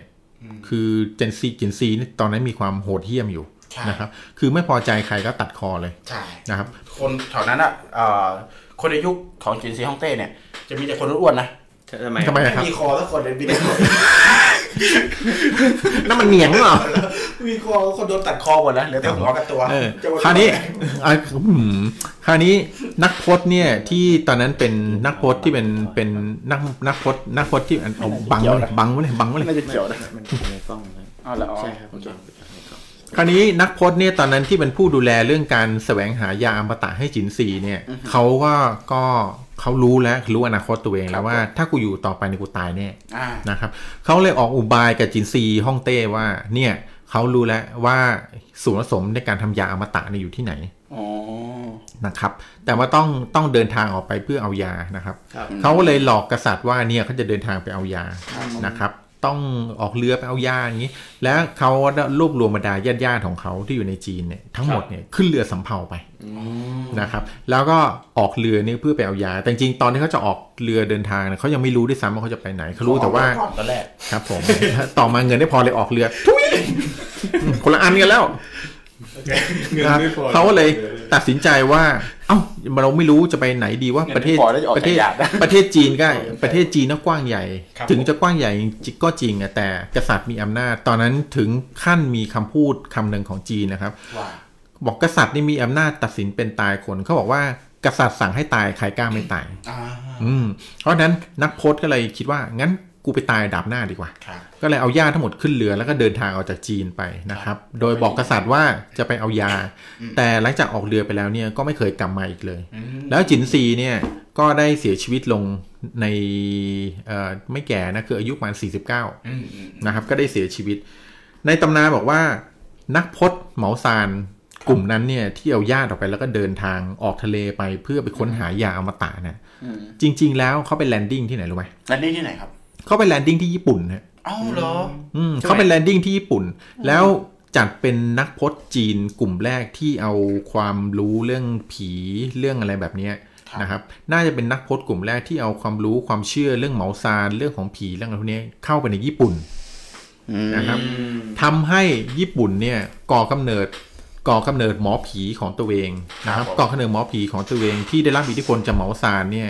กลายเป็นหมอผีในญี่ปุ่นที่เรียกกันว่าองค์เมียวจิอ๋อองค์เมียวจิเป็นหมอผีสมัยก่อนนะครับซึ่งเดี๋ยวนี้เขาในการ์ตูนเนี่ยเขาก็มีการ์ตูนเรื่องนึงที่ใช้คำว่าองค์เมียวจิเหมือนกันองค์เมียวจิเนี่ยครับองค์เมียวจินี่คือองค์เมียวจิเนี่ยกับคำว่าองค์เมียวจิเนี่ยเป็นภาษาญี่ปุ่นใช่ไหมฮะถ้าแปลองค์เมียวจิเป็นภาษาจีนเนี่ยก็คือคำว่าหยินหยางนั่นเองนะครับเนื่องด้วยคำว่าองค์เมียวจิกับหยินหยางเนี่ยครับมีความเชื่ออย่างเดียวกันคือเชื่อในเรื่องของหลัก5ธาตุก็ว่าหลัก5ธาตุของเขาคือดินน้ำไฟไม้และเหล็กรวมกันแล้วเนี่ยเป็นหยินหยางนะครับจึงประกอบพวกเนื่องจากร่างกายมนุษย์ประกอบเป็นมนุษย์ได้เนี่ยเพราะว่ามี5ธาตุนี้ครบนะครับเขาเลยองค์เมียวจิเนี่ยก็เลยเชื่อเรื่องในความสมดุลของ5ธาตุเขาบอกถ้าร่างกายเราเนี่ยคือร่างกายของคนถ้ามี5ธาตุครบเนี่ยก็จะไม่เจ็บป่วยนะครับก็จะไม่เจ็บป่วยก็จะเป็นคนที่มีสุขภาพดีนี่แหละเพราะฉะนั้นองค์เมียวจิเนี่ยก็เลยเน้นหนักในเรื่องของ5ธาตุนะครับองค์เมียวจิเนี่ยเนื่องจากได้รับอิทธิพลมาจากเชื่อกันว่าได้รับอิทธิพลมาจากนักพจน์เหมาซานกลุ่มแรกเนี่ยที่หนีไปจากจินซีฮ่องเต้ขึ้นไปอยู่บนเกาะญี่ปุ่นเนี่ยนะครับแต่ก็ได้รับอิทธิพลมาจากลัทธิชินโตด้วยซึ่งเป็นศาสนาดั้งเดิมของญี่ปุ่นด้วยเหมือนกันนะครับพวกองค์เมียวจิเนี่ยมีความเชื่อคล้ายๆกับพวกเหมาซานเหมือนกันนะครับและผู้ที่มีชื่อเสียงนะครับที่ได้รับการขนานนามว่าเป็นองค์เมียวจิในตำนานนี้ก็คืออาเบโนะเซเมอันนี้ถ้าบอกชื่ออาเบโนะเซเมเนี่ยนะครับอาเบโนะเซเมเนี่ยคนที่ดูการ์ตูนเนี่ยก็ต้องร้องอ๋อเพราะว่าเวลาการ์ตูนญี่ปุ่นไปว่าดีกับเรื่องหมอผีเนี่ยก็จะไม่พ้นต้องมีชื่อนี้อาเบโนะเซเมนะครับท่านเซเมเนี่ยถือว่าเป็นปรมาจารย์ด้านหมอผีเนี่ยของญี่ปุ่นเลยครับนะครับเขาบอกว่าท่านประวัติของท่านเซเมเนี่ยนะครับเขาบอกว่าเป็นองค์เมียวจิที่เก่งกาจที่สุดในตำนานของญี่ปุ่นเลยนะครับเพราะได้มีการลือกันว่ามารดาของท่านเซเมเนี่ยจริงๆแล้วเป็นปีศาจจิ้งจอกบิดาใช่ครับใช่ครับผมบิดาเนี่ยเป็นมนุษย์ธรรมดาแต่มีอยู่ครั้งหนึ่งที่พ่อของเซเมเนี่ยได้ช่วยเหลือสุนัขจิ้งจอกสีขาวตัวหนึ่งที่ถูกไล่ล่าโดยในพรานนะครับหลังจากนั้นสุนัขจิ้งจอกได้กลายร่างเป็นหญิงสาวมีนามว่าคุซุโนะก็คือแม่ของเซเมนั่นเองนะครับต่อมาทั้งคู่นางจิ้งจอกก็ได้ตอบแทนบุญคุณในการแต่งงานอยู่กินเป็นเมียของพ่อของเซเมนะครับแล้วก็ให้กำเนิดบุตรชายก็คือเซเมนั่นเองก็เลยทำให้เซเมนี่มีพลังเหนือธรรมชาตินะครับก็บอกว่าท่านเซเมเนี่ยร้ายกาจถึงขนาดที่ว่าตอน5 ขวบเนี่ยนะครับสามารถสั่งให้ยักษ์ ในญี่ปุ่นมีความเชื่อเรื่องยักษ์เรื่องอสุรกายเรื่องปีศาจตอน5 ขวบสามารถสั่งให้พวกยักษ์เนี่ยทำตามคำสั่งของตัวเองได้นะครับมีอยู่วันหนึ่งเขาได้เห็นแม่ตัวเองในร่างของหมาจิ้งจอกมารดาก็เลยได้อธิบายว่าตนเองคือสุนัขจิ้งจอกที่พ่อเคยช่วยเอาไว้นะครับก่อนอธิบายเรื่องราวทั้งหมดให้ลูกฟังแล้วก็หนีเข้าป่าแล้วก็ไม่เคยกลับมาอีกเลยครับนะครับพ่อของเซเมก็รู้สึกว่าเฮ้ยลูกเกิดมาเนี่ย5 ขวบก็บงการพวกยักษ์พวกอะไรพวกนี้ได้แล้วก็เห็นผิดธรรมชาติก็กลัวว่าลูกจะใช้พลังในทางที่ผิดหรือว่าทำให้คนอื่นเดือดร้อนก็เลยพาลูกเนี่ยไปฝากตัวเป็นลูกศิษย์ของอาจารย์โคโมโนะทาดายุกิซึ่งตอนนั้นเนี่ยอาจารย์ท่านนี้เนี่ยเป็นถือว่าเป็นองค์เมียวที่มีชื่อเสียงโด่งดังมากในยุคนั้นเลยนะครับตามตำนานเนี่ยบอกว่าเซเมเนี่ยมีบริวารเป็นยักษ์2 ตัวที่อยู่ข้างกายตลอดนะครับชื่อว่าโกคิและเซนคิแล้วก็นอกจากนั้นเนี่ยเซเมยังมีความสามารถในการควบคุมวิญญาณที่เขาเรียกว่าอสุรกายชิคิงามิด้วยคือชิคิงามิก็คือพวกพูดพวกอะไรพวกเนี้ยในตำนานญี่ปุ่นอะไรพวกเนี้ยนะครับก็อยากฟังอะไรก็ไปให้มันพูดให้มันพูดให้ครับไม่ใช่พูดอย่างนั้นครับอ่ะเขาบอกว่าต่อมาเซเมเนี่ยประวัติของเซเมนะครับเขาบอกว่าคือเซเมเนี่ยก็มีความสามารถในการเป็นหมอผีที่มีชื่อเสียงมากในยุคนั้นนะครับก็มีคนมาลองวิชามีอะไรพวกนี้เยอะแยะมากมายนะครับแล้วสุดท้ายนั้นเนี่ยคือเซเมเนี่ยครับก็เขาเรียกว่าเซเมเนี่ยในตอนจะเสียชีวิตเนี่ยเขาบอกว่ามีหมอผีคนหนึ่งมาลองคือมีหมอผีญี่ปุ่นอีกคนหนึ่งที่ตอนนั้นมีชื่อเสียงเหมือนกันก็มาลองดีกับเซเมคือมาลองวิชากันก็พอมาลองวิชากันปั๊บเซเมก็ตัดสินใจเซเมก็บอกเฮ้ยมาก็คือมาเขารู้อยู่แล้วว่ามันลองวิชาทั้งสองก็เลยต่อสู้กันต่อหน้าจักรพรรดินะครับการสู้กันครั้งแรกนี่ไอหมอผีคนที่มาลองวิชาเนี่ยก็ได้ทำการเสก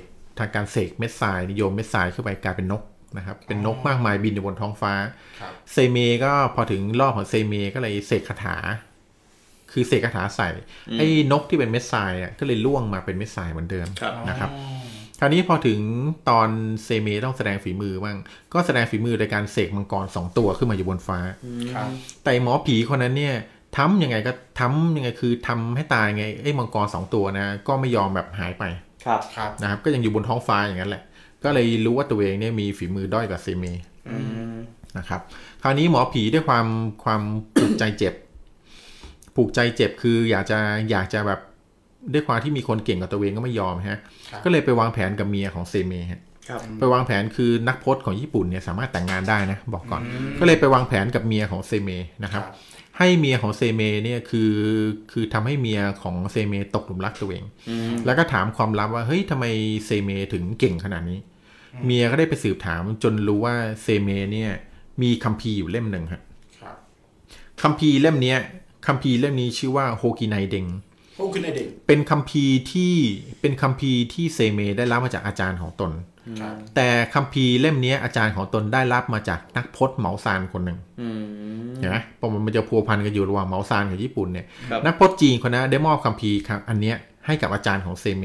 อาจารย์ของเซเมมอบคัมภีร์นี้ให้เซเมอีกทีพอเมียรู้งั้นก็เอาเรื่องไปบอกชู้แล้วก็หาทางขโมยคัมภีร์นั้นมาพอชู้ได้คัมภีร์มาปุ๊บเนี่ยก็ได้เอาคัมภีร์มาอ่านนะครับเสร็จแล้วมีอยู่วันหนึ่งปุ๊บไอ้นักพจน์ที่เป็นนักพจน์ไม่ดีเนี่ยก็มาท้าเซเมว่าเฮ้ยเนี่ยคาถาที่เซเมใช้อยู่อะไรพวกนี้นะคือกูรู้หมดอะว่าเป็นคาถาเองเป็นคาถาเอามาจากไหนที่มายังไงเนี่ยเซเมก็ไม่เชื่อเซเมก็บอกเฮ้ยไม่เชื่อไม่จริงหรอกโกหกถ้ามึงรู้นะว่าคาถากูมีที่มาไงหรือใช้คาถาได้แบบเรานะ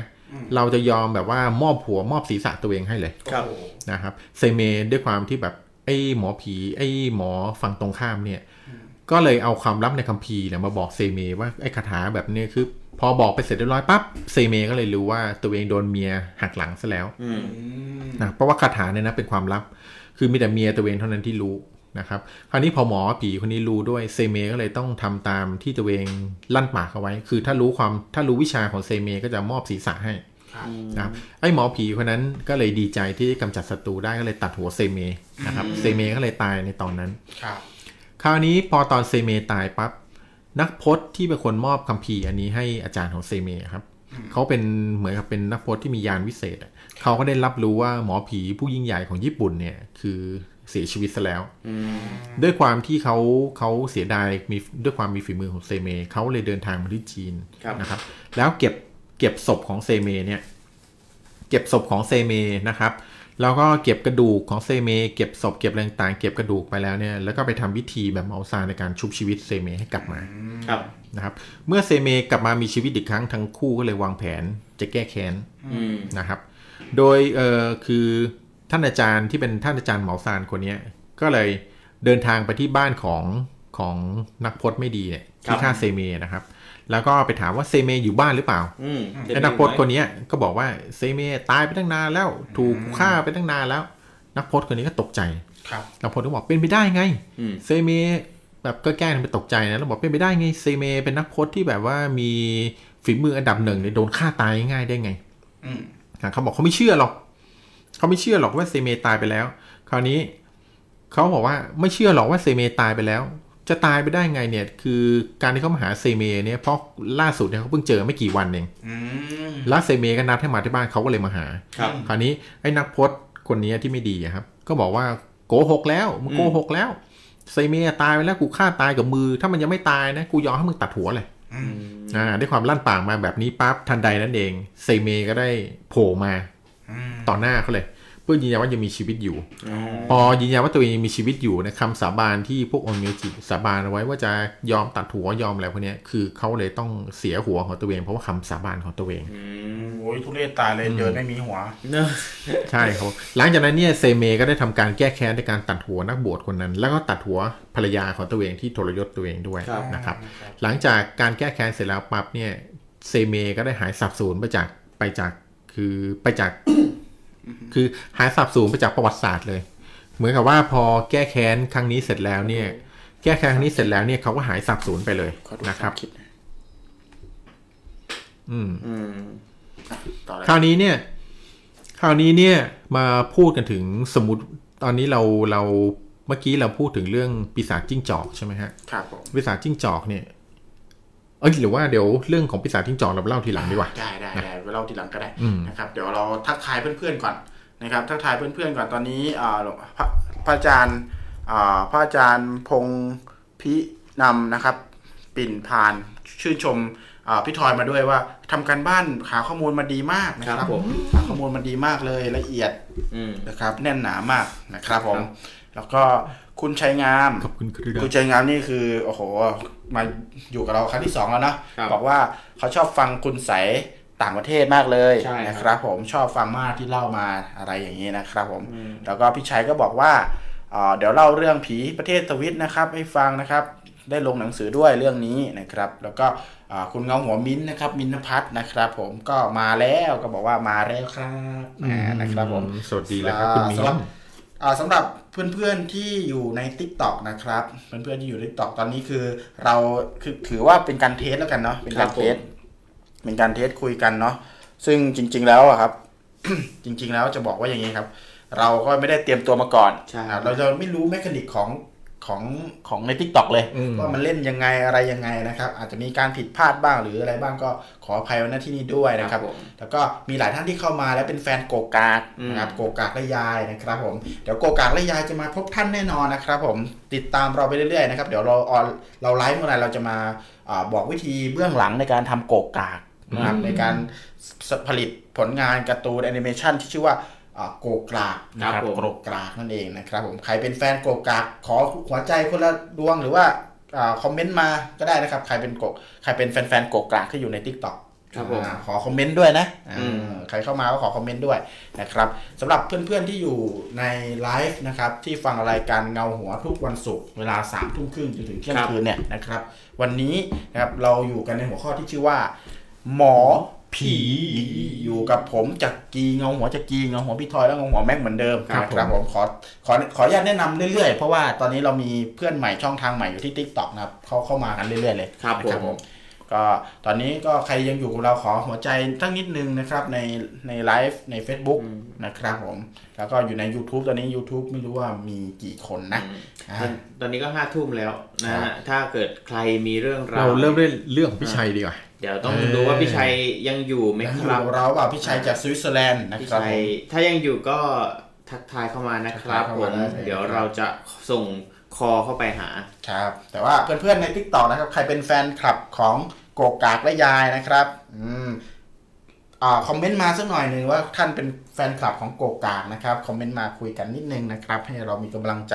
ผลิตงานผลงานดีๆต่อไปนะครับแล้วก็รับรองว่าเร็วๆนี้นะครับมีตอนใหม่ของโกกากและยายอย่างแน่นอนนะครับผมตอนนี้เรารอพี่ชัยนะครับพี่ชัยถ้ายังอยู่กับเราพี่ชัยบอกอยู่ครับพี่ชัยเดี๋ยวเราจะให้ทางทีมงานนะครับส่งคอนแทคไปนะครับให้พี่ชัยโทรกลับมาหาเรานะครับในไลน์แล้วก็มาฟังเรื่องเล่าร้อนๆของพี่ชัยกันในค่ำคืนวันนี้นะครับเรื่องเล่าของผีที่สวิตเซอร์แลนด์ครับที่เป็นข่าวด้วยพี่ชัยบอกว่าเป็นข่าวด้วยนี่การันตีด้วยการออกข่าวหนังสือพิมพ์เลยข่าวหนังสือพิมพ์เลยนะครับมาฟังเรื่องร้อนกันดีกว่าพี่สมมาตรบอกว่าก็ติดตามรอติดตามโกกากครับขอบคุณครับพี่สมมาตรครับเป็นเงาของสมมาตรก็ยังก็เป็นแฟนเดี๋ยวดูโกกากด้วยเหรอเป็นแฟนทั้งรายการเงาหัวแล้วก็ยังเป็นแฟนแอนิเมชันโกกากของเราด้วยนะครับผมแล้วก็เพื่อนๆใน TikTok นะครับใครเป็นแฟนโกกากก็คอมเมนต์เข้ามานะโอเคผมหาตัวที่เป็นไม่เจอสักครู่นะครับนี่ตรงนี้ใช่ครับเดี๋ยวพี่ชัยสักครู่นะครับเดี๋ยวทางทีมงานจะส่งคอนแทคไปแล้วก็พี่ชัยก็สามารถโทรกลับมาได้เลยนะครับผมก็เมื่อกี้สรุปพี่ทอยก็พูดเรื่องตั้งแต่หมอผีในแบบต่างๆในยุคต่างๆนะครับก็ตอนนี้ที่เราฟังมามีแม่มดแหละที่เป็นหมอผีถูกไหมแม่มดพ่อมดนะครับก็มีบูดูบูดูถ้าขึ้นเหนือฝั่งอีสานหน่อยก็เป็นปลาครับผมไม่ใช่ปลาบูดูครับทุกอย่างบูดูนี่ก็คืออยู่ในแอฟริกาได้ก็เป็นเขาเรียกหมอผีบูดูเป็นพวกแอฟริกาที่ใช้ตุ๊กตาแบบสะกดคนเขาเรียกว่าตุ๊กตาบูดูครับแล้วก็จะมาฝั่งจีนใช่ไหมพี่มาฝั่งนี่พอบูดูแล้วมีอะไรอยู่ไหมเป็นชาแมนนั่นคือเป็นหมอผีประเภทหนึ่งคือชาแมนนะครับแล้วต่อมาก็คือเริ่มเข้ามาใกล้ตัวหน่อยเป็นพวกนักพจน์เหมาซานนี่คือหมอผีเหมาซานครับแล้วก็ได้บอกว่าคือลัทธิเหมาซานเนี่ยเข้าไปในจีนได้ยังเข้าไปในญี่ปุ่นก็เป็นหมอผีญี่ปุ่นที่มีชื่อว่าองค์เมียวจิครับตอนนี้เราอยู่ที่องค์เมียวจิใช่ไหมใช่ครับแล้วมีอีกไหมมีครับคือในอันที่จะมาฝากต่อไปก็คือเราได้ยินว่าแม่ของเซเมครับเป็นนางจิ้งจอกใช่ไหมนางจิ้งจอกคราวนี้เราก็เลยจะมาเล่าให้ฟังว่าทำไมทั้งอารยธรรมของประวัติศาสตร์ของจีนและญี่ปุ่นเนี่ยถึงได้เกลียดกลัวปีศาจจิ้งจอกมากครับเป็นเพราะอะไรเดี๋ยวเรามาดูจะมาเล่าให้ฟังนะครับเดี๋ยวรอพี่ชัยก่อนครับผมนะครับถ้าพี่ชัยมาแล้วเดี๋ยวเราจะฟังเรื่องเล่าหลอนๆจากสวิตเซอร์แลนด์ครับผมใครที่ติดตามเราทั้ง TikTokและ Facebook นะครับผมมารอฟังเรื่องเล่าหลอนๆกันได้เลยนะส่งคำขอไปแล้วนะครับส่งคำขอไปแล้วนะครับพี่ชัยสามารถที่จะโทรกลับมาได้เลยนะครับผมพี่ชัยจากสวิตเซอร์แลนด์นะครับเอางี้ดีกว่านะครับพอดีว่าเราไม่พร้อมใน TikTok เราไม่ค่อยพร้อมเท่าไหร่นะแต่เราหยุดการไลฟ์ใน TikTok ไว้ก่อนนะครับเราก็เดี๋ยวถ้าเราเซตอัพดีๆเดี๋ยวเราจะมาเจอกันใหม่ใน TikTokครับผมนะครับผมเกรงใจเราเงาหัวที่อยู่ใน Facebook มากเลยจะต้องมาถืออันนี้อยู่เกรงใจมากงั้นเดี๋ยวใครที่อยู่ใน TikTok แล้วเจอกันอีกทีนะครับสวัสดีครับผมไม่ให้เขาตามมา Facebook สวัสดีครับผมสวัสดีครับพี่ชัยครับสวัสดีครับพี่ชัยโอ้ยเอาตรงๆเลยนะครับพี่ผมติดโควิดเอาพี่เป็นโควิดเหรอเอาเป็นยังไงบ้างพี่ที่เนี่ยจะบอกไว้ก่อนว่าทุกคนเนี่ยนะครับผมส่วนมากจะระยะห่างประมาณ 1.5 เมตรใช่ไหมครับทุกคนรู้หมดใช่ไหมแล้วก็ใส่แมสใช่ไหมทุกคนรู้หมดใช่ไหมครับครับพี่แต่ที่เราพลาดก็คือไปซื้อกับข้าวตะกร้าลิฟต์หรือทางบันไดเลื่อนนั่นแหละตัวเชื้อโรคเลยเชื้อโรคติดอยู่หูคิ้วตะกร้าอันนี้ก็เตือน FC ที่อยู่ใน เงาหัวด้วยนะครับผมว่าเป็นทำงานกับเกี่ยวกับทางด้านกฎหมายแล้วก็ช่วยเหลือคนไทยนะครับโดยที่เราจะผ่านออนไลน์ตลอดนะครับผมแต่ปรากฏว่านะฮะผมติดแล้วก็อยู่บ้าน14 วันนะครับก็อาการผมลดไป12 กิโลนะครับผมจากนั้นผมอาการผมปวดเมื่อยร่างกายทานอาหารก็ไม่อยากทานนะครับจะนอนก็มีเสียงแหบแล้วก็คันคอนิดๆแล้วก็จะไอตลอดนะครับผมไม่อยากจะคือนอนก็ไม่นอนไม่มีความสุขนอนเดี๋ยวก็ปวดกลางกายหรือปวดนี่พอลุกขึ้นมาปุ๊บเนี่ยมันก็เวียนหัวกินก็กินไม่ได้ละลดไป12 กิโลจากนั้นก็ไม่ไหวแล้วต้องเข้าโรงพยาบาลละพี่ชัยก็แอดเป็นครับพี่ชัยครับแล้วที่เขาบอกว่าเวลาเป็นโควิดเนี่ยจะจมูกจะไม่ได้กลิ่นลิ้นจะไม่สามารถรับรู้รสอันนี้จริงหรือเปล่าพี่ไม่ทุกคนผมได้กลิ่นอะไรผมทุกอย่างมาแล้วแต่บุคคลนะครับผมแล้วจะบอกว่าไอ้คนที่บอกกลัวคนที่ติดโควิดอันนั้นสำหรับเมืองไทยนะแต่ที่นี่เขาไม่อะไรกันมากเพราะคนไทยเนี่ยส่วนมากจะเอ้ยคนนี้กลัวแต่ความกลัวมันมากกว่าเพราะว่าผู้คนกลัวกันเองแต่จริงๆแล้วภรรยาผมอ่ะผมจามใส่ภรรยาผมใช่ไหมเขาก็ไม่ติดเพราะอะไรเพราะภูมิต้านทานของคนเราไม่เหมือนกันถ้าคนเราถ้าเราผูกเหมือนผมเคยผ่าตัดแล้วภูมิต้านทานผมน้อยใช่ไหมนั่นน่ะติดง่ายคนที่เป็นเบาหวานคนแก่นั่นน่ะนั่นน่ะติดง่ายอันนี้ต้องเข้าใจใหม่ซะไม่ใช่ว่าจะมาเฮ้ยคนนี้ติดแล้วอันนี้ก็รังเกียจแล้วก็อะไรเงี้ยคนที่คิดอย่างเงี้ยคนที่คิดอย่างนี้สำหรับผมไม่ได้เรื่องละนะครับต้องคิดใหม่ละแล้วพี่ชายตอนนี้พี่ชายปลอดภัยแล้วเนาะแข็งแรงขึ้นไหมก็ไปแอดมินโรงพยาบาลแล้วก็ได้ยามาก็กักตัว14 วันที่โรงพยาบาลอีกครั้งทุกอย่างก็ดี VIP เนาะก็หมดไปหลายแสนเหมือนกันก็หมดไปก่อนค่าแต่เราก็มีประกันจ่ายของเรานะครับมีห้องพิเศษมี Wi-Fi นะครับอาหารเมนูจัดการได้หมดเลยแต่ตอนนี้คือดีขึ้นแล้วเนาะปลอดภัยแล้วใช่ไหมพี่ชัยก็ปลอดภัยทุกอย่างครับตอนนี้น้ำหนักก็เพิ่มมาแล้วจากลดไป12 กิโลก็เพิ่มมาเรื่อยๆแล้วก็เป็นกำลังใจให้พี่ชัยด้วยนะขอให้หายเร็วๆนะครับอาหารเสริมไม่ต้องกินนะคนที่ติดโควิดกินแค่ผลไม้พออ๋อถ้ากินผลไม้ก็แข็งแรงขึ้นได้เนาะวิตามินซีอาหารเสริมของอันเนี้ยเป็นยังไงบ้างมันจะทำปฏิกิริยาเข้ากับร่างกายไหมทางหมอเนี่ยต้องปรึกษาแพทย์ก่อนกินนะไม่ใช่กูจะกินเลยนะบางคนบอกคุณชัยกินอาหารเสริมส่งมาให้ผมบอกบางครั้ง FC ผมก็เยอะเนาะครับผมก็บอกขอโทษผมดึกผมทานไม่ได้เพราะว่าปัญหาเราไม่รู้ว่าร่างกายเราเป็นไงบ้างไงรับได้ไหมเพราะฉะนั้นจะกินอะไรก็จะถามหมอนิดนึงว่าร่างกายเราสามารถรับได้ไหมนะครับอันนี้เตือนไว้ใช่ครับตอนนี้เช็คมา5 รอบแล้วไม่มีอะไรครับทุกอย่างโอเคโอ้โหดีใจมากแล้วก็ดีใจด้วยครับพี่ชัยงานเยอะมากเลยครับตอนนี้ดีแล้วครับพี่ชัยค่ะก็ดูแลสุขภาพเนาะพี่ชัยเนาะจะได้แบบแข็งแรงมาเล่าเรื่องผีเราฟังได้ทุกอาทิตย์เลยเนี่ยคิดถึงแย่เลยเนี่ยโอ้หายไปเลยแล้วก็มารู้ว่าเป็นโควิดเนี่ยตกใจแทนเลยเนี่ยเนาะพี่ชัยก็ถ้าดีขึ้นแล้วก็โอเคพวกเราก็สบายใจนะครับผมแล้วขอบคุณพี่ชัยด้วยที่มาแชร์ให้ฟังว่าคนติดโควิดจะเป็นแบบไหนแล้วก็เราควรประพฤติปฏิบัติตัวยังไงสำหรับคนที่เป็นสำหรับคนที่ไม่เป็นสำหรับคนที่อยู่ใกล้คนเป็นโควิดเป็นยังไงทำยังไงอะไรอย่างเงี้ยครับผมถ้าคุณภูมิต้านทานไม่เยอะแล้วสำคัญที่คือจะกงจะกล้าไปซื้ออะไรล้างมือตลอดเอาแอลกอฮอล์ล้างตลอดเราไปจับตะกร้าแล้วคนที่เป็นมาก่อนน่ะนั่นน่ะปัญหาส่วนมากจะเป็นตัวนี้มากกว่าครับผมดีเหมือนคนแก่ที่อยู่ห้อง VIP กับผมเนี่ยใช่ไหมครับเขาก็ไม่เคยไปไหนเลยแต่เขาก็ติดจับตะกร้าเหมือนกันไปซื้อกับเราติดกับตะกร้าซื้อของนี่เหรอก็ฝากเตือนกันไว้ด้วยนะอาจจะบันไดเลื่อนอะไรต่างๆถึงเขาจะทำสารแล้วมันก็ติดได้ตลอดครับมันเราไม่รู้อะไรเชื้อโรคเรามันไม่มองไม่เห็นนะครับผมก็ดีเลยเนาะเราได้พี่ชัยมาแชร์ให้ฟังฝากเตือนและการ FC ที่อยู่เมืองไทยแล้วอยู่ทางต่างแดนนะครับก็นั่นแหละครับผมก็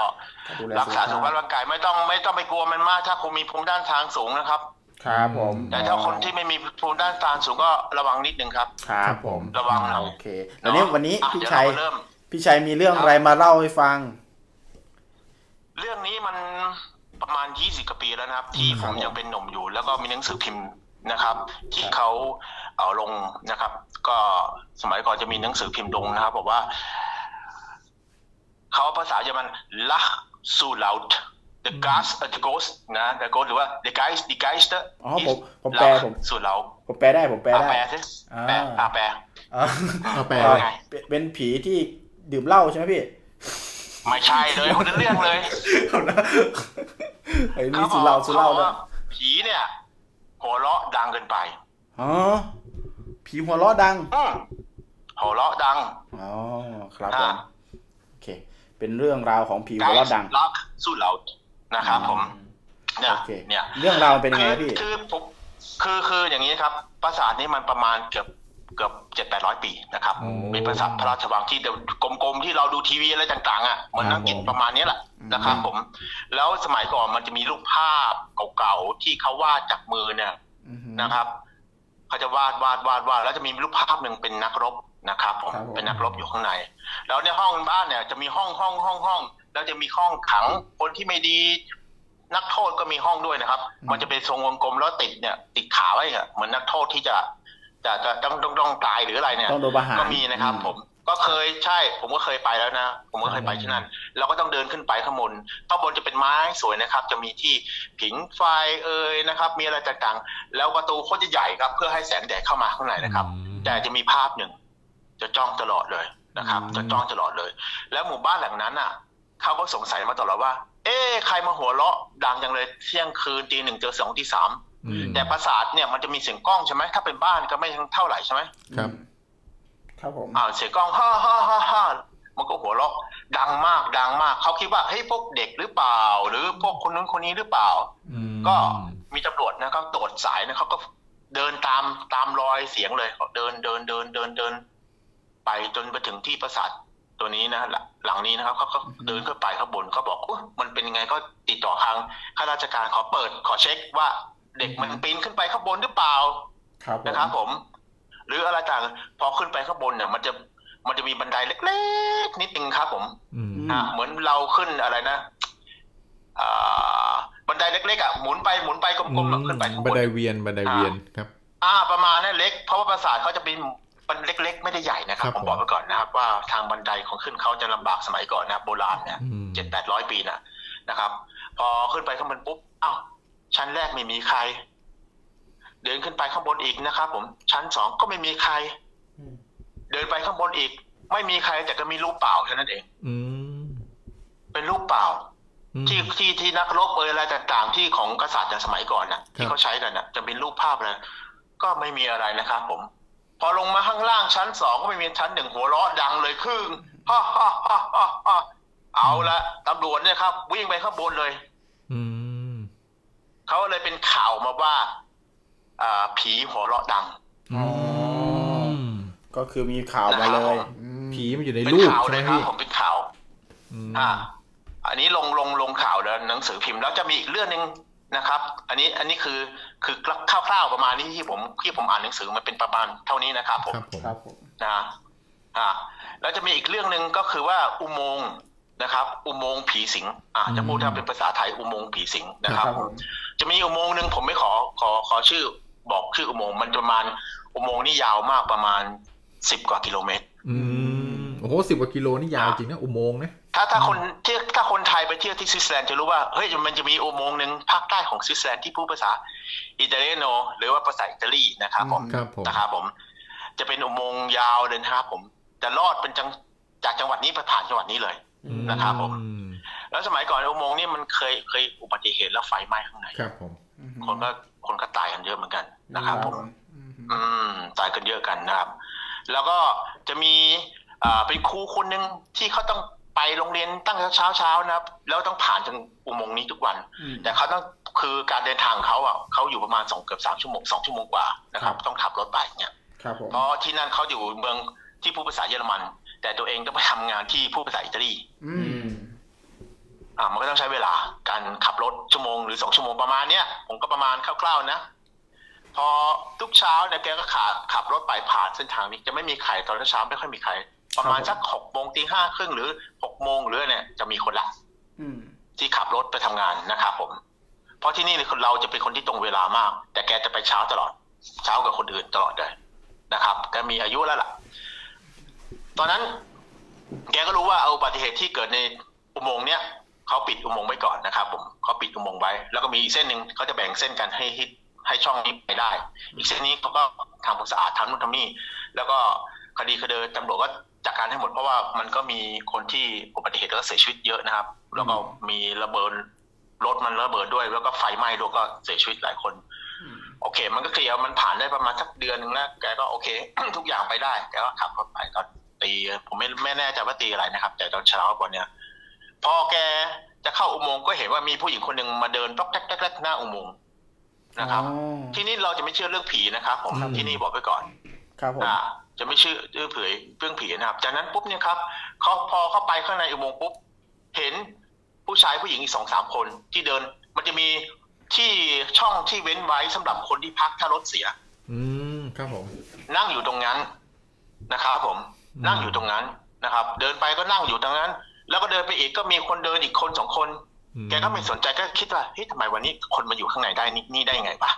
ใช่ไหมล่ะแกก็ไม่สนใจอะไรมากก็ขับรถต่อไปเรื่อยๆจนกระทั่งวันที่สองมาที่เนี่ยวันที่สองก็เห็นอีกแล้วอ่ะก็กระจายเหมือนเดิมแกเลยสงสัยนะครับที่นี่เขาจะแกนับถือศาสนาคาทอลิกของอิตาลีของโซนยุโรปเขาจะนับถือศาสนาคาทอลิกก็คือของอิตาลีแหละถ้าเรานับถือศาสนาคริสต์คริสต์จะแบ่งหลายอย่างมีคริสต์แล้วก็นับถือคริสต์นะเยซูหรือนับถือมาริยามีสองอย่างนะครับหรือจะเป็นของรัสเซียนะครับผมอันนี้ก็หรือเป็นของยูนะครับแล้วแต่อันนี้เรานับถือของอิตาลีง่ายๆสำหรับคนไทยที่ไม่รู้ศาสนาของคริสต์นะครับผมของอิตาลีนะครับครับผมเขาก็เลยไปหาหลวงพ่อให้หลวงพ่อมาทำพิธีให้ก็เลยเป็นข่าวดังเลยก็เลยเป็นข่าวดังเลยครับว่าเขาเห็นประจำว่าคนที่นี่ก็จะไม่มีการเชิญวิญญาณไปที่บ้านเมืองไทยจะเชิญวิญญาณใช่ไหมครับผมก็คือมีสันนิษฐานว่ามีคนเสียชีวิตในอุโมงค์นี้เหรอครับแล้วก็มีคนเห็นว่าเขาเดินอยู่ในนั้นอย่างนี้เหรอครับเรื่องนี้ใช่แล้วก็ไปบอกหลวงพ่อแล้วเราก็จะเจอสามก็เขาก็เจอสองรอบแล้วเขาก็เลยบอกอีกมันมีอะไรก็ให้หลวงพ่อไปทำพิธีนะครับก็เลยเป็นเรื่องใหญ่ออกเป็นข่าวนะก็คือเอาง่ายๆคือเขาไม่ค่อยมีคนเชื่อบ้างไม่มีคนเชื่อบ้างแล้วแต่คนคือพูดง่ายๆคือที่นั่นจะไม่ค่อยมีคนเชื่อเรื่องนี้แต่พอมันมีการแบบมีหลวงพ่อไปทำพิธีอะไรเงี้ยก็เริ่มรู้สึกว่าเฮ้ยประหลาดดีก็เลยกลายเป็นข่าวอย่างนี้ใช่ไหมครับ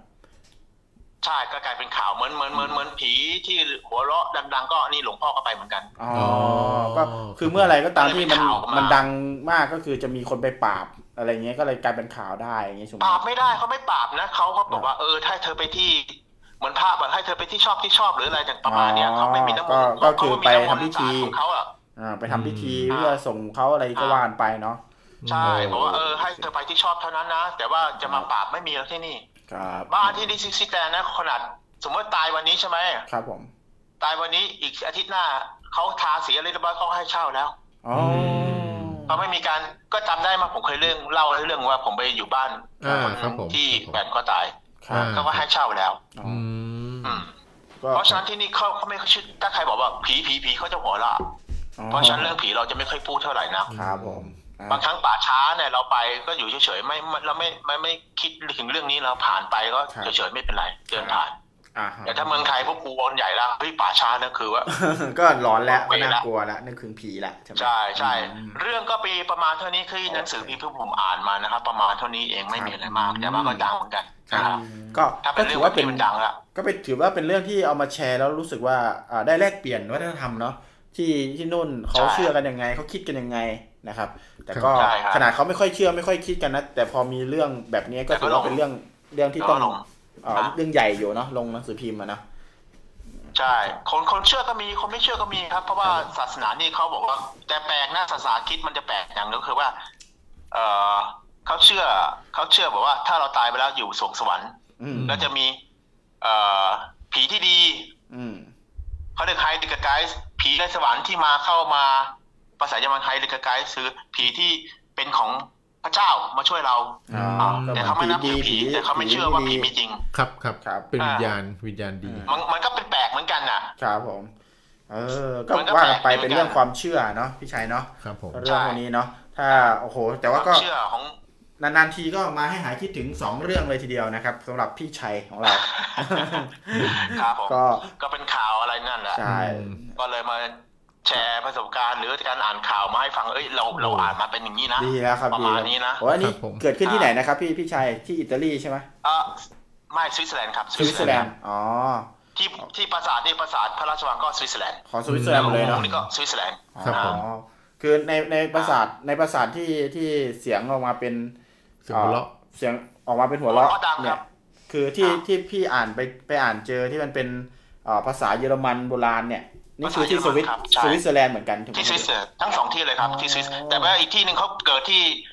ต้องจำไว้ก่อนที่สวิตเซอร์แลนด์พูดภาษาทั้งหมด3ภาษานะครับจริงๆ4ภาษาจะมีภาษาเยอรมันภาษาฝรั่งติดภาคไหนพูดภาษานั้นติดเยอรมันก็พูดภาษาเยอรมันติดฝรั่งเศสพูดภาษาฝรั่งเศสติดอิตาลีก็พูดภาษาอิตาลีไม่ใช่สวิตเซอร์แลนด์จะพูดภาษาอังกฤษนะทุกคนจะเข้าเฮ้ยพูดภาษาอังกฤษนะไม่ใช่อ๋อก็เหมือนบ้านเราเนาะคือแบบอยู่ติดกัมพูชาก็บางคนก็พูดภาษาเขมรไปเลยใช่พี่ชัยงั้นพี่ชัยครับงั้นแสดงว่าคนสวิตเซอร์แลนด์ก็ไม่ได้พูดภาษาอังกฤษเป็นทุกคนวะฮะเป็นไม่ค่อยเยอะเด็กรุ่นใหม่เป็นครับแต่คนเก่าๆพูดไม่เป็นอ๋อเหมือนบ้านเราแหละเนาะเหมือนบ้านเราอยู่ใกล้พรมแดนไหนก็พูดภาษาพรมแดนนั้นอะไรประมาณนี้ใช่ครับใช่ครับอันนี้ก็เป็นความรู้นะเอามาฝากแฟนๆของหัวทุกท่านเลยครับโอ้โหสำหรับพี่ชัยมาหายคิดถึงเลยแล้วก็อาทิตย์หน้าวิกหน้าก็อย่าลืมมาพบปะกันอีกทีนะพี่มาอัปเดตสุขภาพกันหน่อยนะแฟนๆเพื่อนๆเป็นห่วงอยู่แล้วขอรู้อย่างนี้แล้วก็เป็นห่วงกันเลยทีเดียวนะมาอัปเดตสุขภาพให้พวกเราทั้ง3คนหน่อยแล้วกันผมอยากฝากหน่อยว่าคนไทยเนี่ยผมสงสารคนไทยที่ติดโควิดนะทำไมคนไทยต้องรังเกียจกันด้วยอ่ะผมไม่เข้าใจเขากลัวมากกว่าครับพี่ชัยคือกลัวเพราะว่าไม่รู้มากกว่าความรู้ขาดความรู้ก็เลยกลัวกันเนาะใช่ใช่ใช่ต้องให้พี่ชัยมาแชร์แบบนี้แหละทุกคนก็จะได้แบบไม่ต้องกลัวว่าจริงๆคนที่ติดมาเนี่ยเขามีภูมิต้านทานมากกว่าคนที่ไม่ติดนะครับผมแล้วก็คนที่ติดมาเนี่ยไม่ใช่เขาอยากจะติดนะพอเขามันเชื้อโรคมองไม่เห็นครับผมไม่แน่คนที่ด่าคนนู้นคนนี้ที่ผมเห็นข่าวนะคนอาจจะติดเองก็ได้นะแต่คนไม่รู้ตัวใช่ภูมิต้านทานอาจจะดีอยู่หรืออะไรก็ว่าไปเนาะพี่ชัยครับตอนนี้ที่สวิตเซอร์แลนด์เนี่ยอุณหภูมิประมาณเท่าไหร่ครับหนาวไหมโอ้วันเมื่อวานเนี่ย-9 องศาโอ้โหวันตอนเช้าลบประมาณ6 องศาตอนนี้ก็ประมาณสัก2 องศาลบออก2 องศาได้มาตกครับหรือปีนี้หิมะตกเยอะแล้วก็ความหนาวมาเร็วมากจริงๆเนี่ยตอนนี้มันต้องมีดอกไม้โผล่ขึ้นมาแล้วใต้พื้นตอนนี้ก็มันตายหมดเพราะหิมะมาตอนนี้มีหิมะตกเหรอพี่ชัยเยอะมากเลยครับโอ้รักษาสุขภาพว่าถ่ายรูปมาให้ดูหน่อยนะพี่อยากเห็นหิมะได้ก็รักษาสุขภาพนะครับพี่ชัยครับผมขอบคุณมากครับขอให้น้องทุกคนนะครับผมก็สุขภาพร่างกายแข็งแรงก็Facebook นะครับเพจเงาหัวเลยนะครับผมให้มีคนดูเยอะๆนะครับโอ้ขอบพระคุณมากครับขอบพระคุณมากเลยครับพี่ชัยครับกลับมากรุงเทพก็แวะมาหาพวกเราได้ได้ครับพี่ครับสวัสดีครับสวัสดีครับพี่ชัยครับขอบคุณมากครับเป็นไงบ้างหายคิดถึงพี่ชัยเลยตกใจเหมือนกันเมื่อกี้พี่ชัยบอกพี่ชัยติดโควิดเป็นประสบการณ์ต่างแดนใช่เป็นประสบการณ์ติดโควิดต่างแดนครับจริงๆที่สวิตเซอร์แลนด์เนี่ยที่เมื่อกี้ถามว่าหนาวเพราะว่าเชื้อโควิดเนี่ยเวลามาอยู่ที่มันหนาวมากๆเชื้อไม่ตายไงใช่เวลาไปจับที่ตะกร้าช้อปปิ้งอะไรแบบนี้เชื้อมันเลยติดที่ตะกร้าครับเนื่องจากเพราะมันเย็นมากไงพอคนอื่นมาจับต่อเงี้ยใช่เหมือนฟรีซไว้เชื้อมันก็เลยติดมือแต่ของคนไทยเนี่ยเป็นเมืองร้อนครับพอคนไทยเป็นเมืองร้อนเนี่ยเจอแดดเจออะไรนิดหน่อยเชื้อมันก็ตายหมดแล้วเพราะฉะนั้นที่นู่นเราต้องระวังตัวเยอะๆเพราะวันนี้ก็ไอ้ตะกร้าที่พี่ชัยถือก็อยู่ในห้างบ้านเราก็อยู่ในห้างงั้นห้างก็เปิดแอร์ซะเย็นจ้ะก็ระวังไว้เหมือนกันอันนี้ก็เป็นอีกช่องทางหนึ่งที่มีโอกาสระวังไว้ก็ดีครับผมนะครับก็บอกเพื่อนๆเงาหัวทุกคนเลยแล้วกันนะครับว่า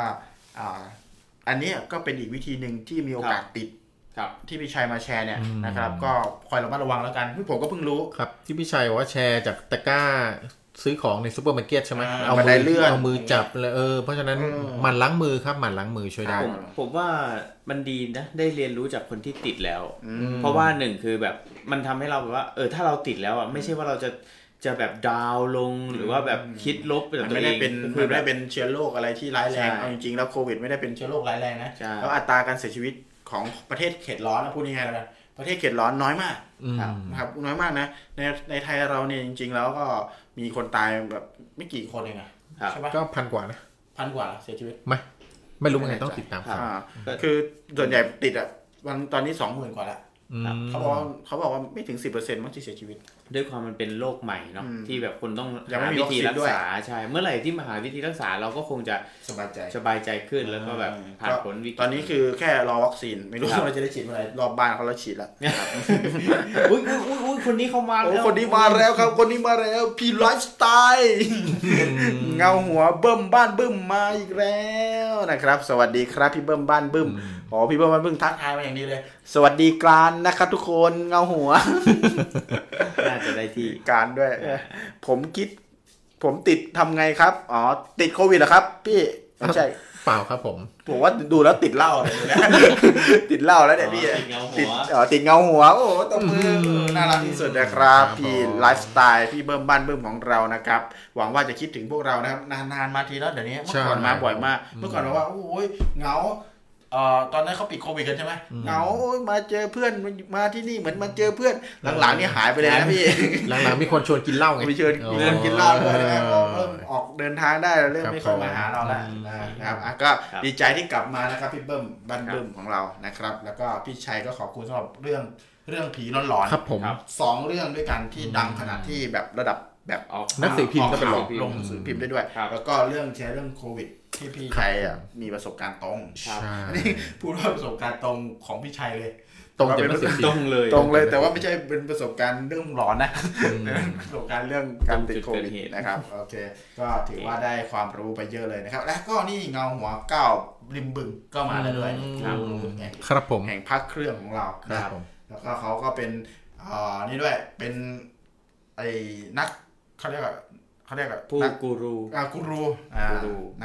รูเรื่องพระเครื่องเรื่องวัตถุมงคลนะใครต้องการที่จะปรึกษาโดยเฉพาะถ้าเป็นพระเครื่องที่ออกมาในตระกูลของแบบหลวงพ่อคูณครับจะหลวงพ่อคูณหลวงปู่ทองแนะนำเลยกับอาแปะโรงสีนี่นี่รู้ดีครับรู้ดีรู้ชัดทีมงานพักเครื่องริมบึงเดี๋ยวทีมงานหลังบ้านจะเสนอยื่นใบเสนอราคาไปนะครับวางบินไปครับใครสนใจวัตถุมงคลในช่วงนี้นะครับเล่นหวยก็ไม่ถูกนะครับเศรษฐกิจก็ไม่ดีงานก็ตกงานอีกต่างหากนะครับไม่รู้จะไปหาวิธีไหนเล่นหวยก็ไม่ชนะตะทีก็แนะนำนะครับไปพึ่งสิ่งศักดิ์สิทธิ์นะครับถามว่านี่เลยเอาความรู้จากอาแปะลงสีได้นะครับผมอาแปะลงสีนี่เรียกซับจริงๆติดไว้ข้างหน้าแป๊บเดียวงานเข้าบึ้มเลยนะครับคืองานลูกค้าใหม่ๆเข้ามางานให้กูทำงานเลยงานบ้านบึ้มเลยเดียวครับอ่ะสำหรับค่ำคืนนี้นะครับเราอยู่กันในหัวข้อที่ชื่อว่าหมอผีนะครับผมใครมีเรื่องราวเกี่ยวกับหมอผีวันนี้ผมมีเกมให้เล่นด้วยนะจริงๆแล้วมีเกมให้เล่นเลยเพื่อที่จะให้ทุกคนน่ะมาคอมเมนต์กันทั้งนิดนึงมีเราจะแจกโกกากคนละหนึ่งกระปุกโกกากเหรออะไรอ่ะโกกากเป็นน้ำพริกโกกากโกกากแหมคนนึงส่งคนนึงรับน้ำพริกโกกากนะครับน้ำพริกโกกากรางวัลนะครับสำหรับใครก็ตามนะครับวันนี้เราพูดถึงเรื่องหมอผีครับผมเอาหมอผีไทยแล้วกันนะหมอผีไทยผมอยากรู้เขียนมาใครเขียนเยอะที่สุดพิมพ์มานะพิมพ์มาใครเยอะที่สุดผมจะถามว่าให้คุณพิมพ์เครื่องมือของหมอผีไทยอุปกรณ์ปราบผีของหมอผีไทยใครพิมพ์เยอะที่สุดรับโกกากไปเลยน้ำพริกโกกากเลย1กระปุกนะครับนี่ในคอนเซ็ปต์ที่ว่าเครื่องมืออุปกรณ์หมอผีคือหมายถึงว่าสโลแกนโคตรกรอบอร่อยกากนะครับของโกกากของเรานี่เองนะครับผมครับผมใครคิดว่ารู้ว่าหมอผีไทยอ่ะเขาพกอะไรไว้เยอะที่สุดครับพิมพ์มาให้เยอะที่สุดเลยนะใครเยอะสุดเนี่ยรับไปเลยโกกาก1กระปุกส่งฟรีนะครับไม่เสียตังค์นะครับเผื่อใครสงสัยแล้วแบบว่าต้องเสียตังค์ไหมพลาดเลยเมื่อกี้จะกี่ว่าใครรู้ว่าคือหมอผีใช้อุปกรณ์อะไรให้พิมพ์มาให้เยอะที่สุดเดี๋ยวดูนะพอตอนไปดูนี่มีแต่คนพิมพ์ว่าเยอะที่สุดขึ้นมาเลยพี่อย่าไปไกด์ไลน์อย่างนั้นดิดักคอไว้ก่อนไงดักคอไว้ก่อนมีคนเล่นจำนวนนะกันจำนวนอุปกรณ์ของหมอผีไทยที่พกเอาไว้ปราบผีไว้ใช้งานอ่ะเยอะที่สุดมีอะไรบ้างพี่ทอยนึกออกไหมมีโอ้เยอะแยะเลยนะเยอะนะนึกออกไหมนึกว่าดูในหนังกันเยอะเลย อย่าเพิ่งเฉลยนะอย่าเพิ่งเฉลยอ่ะผมเคยกินครับโอ้ยเคยกินอุปกรณ์หมอผีแล้วใจเคยกินกบกลางใครที่สามารถที่จะมาร่วมเล่นกับเรานะครับเชิญที่คอมเมนต์ใน Facebook ได้เลยหรือใน YouTube ก็ได้นะครับคอมเมนต์ใน YouTube มาเลยก็ได้นะครับว่าอุปกรณ์ที่หมอผีไทยใช้เนี่ยมีอะไรบ้างใครพิมพ์มาเยอะที่สุดรับอะไรของรางวัลโกกราก1กระปุกโคตรกรอบอร่อยกากตกกระปุกละ69 บาทครับผมฟรีค่าส่ง10 บาทเดียวเอาไปชิมเอาไปกินแต่เราเก็บค่ากระปุกนะฮะเราไม่เก็บนะอ่ะลองดูนะครับคุณเงาหัวสมมาตรเงาหัวเบิ่มบ้านบึ้มนะครับเงาหัวก้าวริมบึงนะครับเงาหัวมินทพัฒน์นะครับเงาหัวพี่ชัยนะครับพี่ชัยจากสวิตเซอร์แลนด์สามารถร่วมสนุกกับเราได้เลยนะครับผมเอาหมอผีไทยนะหมอผีไทยนะเฮ้ยเรียกว่าหมอผีต่างประเทศมีก่อนไม่มีนะไม่มีเผื่อว่าจะเป็นแบบไอ้นี่ไอ้นมปังเสกจริงๆมันก็มีหรอกแต่มันอะไรจะทำมันไกลตัวเราไม่รู้หรอกว่าเขาใช้อะไรกันบ้าง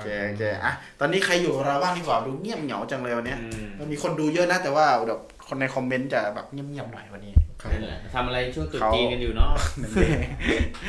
ดีละเราต้องฉวยโอกาสช่วงคนน้อยนี่แหละครับผมอ่ะหมอผีขั้นต่อไปไม่มีแหละคือหมอผีท่านต่อไปไม่มีแหละแล้วนี่เมื่อกี้ติดไว้เรื่องของอันนี้ใช่ไหมเราอะไรจะทำของจีนญี่ปุ่นเนี่ยเฮ้ยทำไมอะไรจะทำถือไว้ทำไม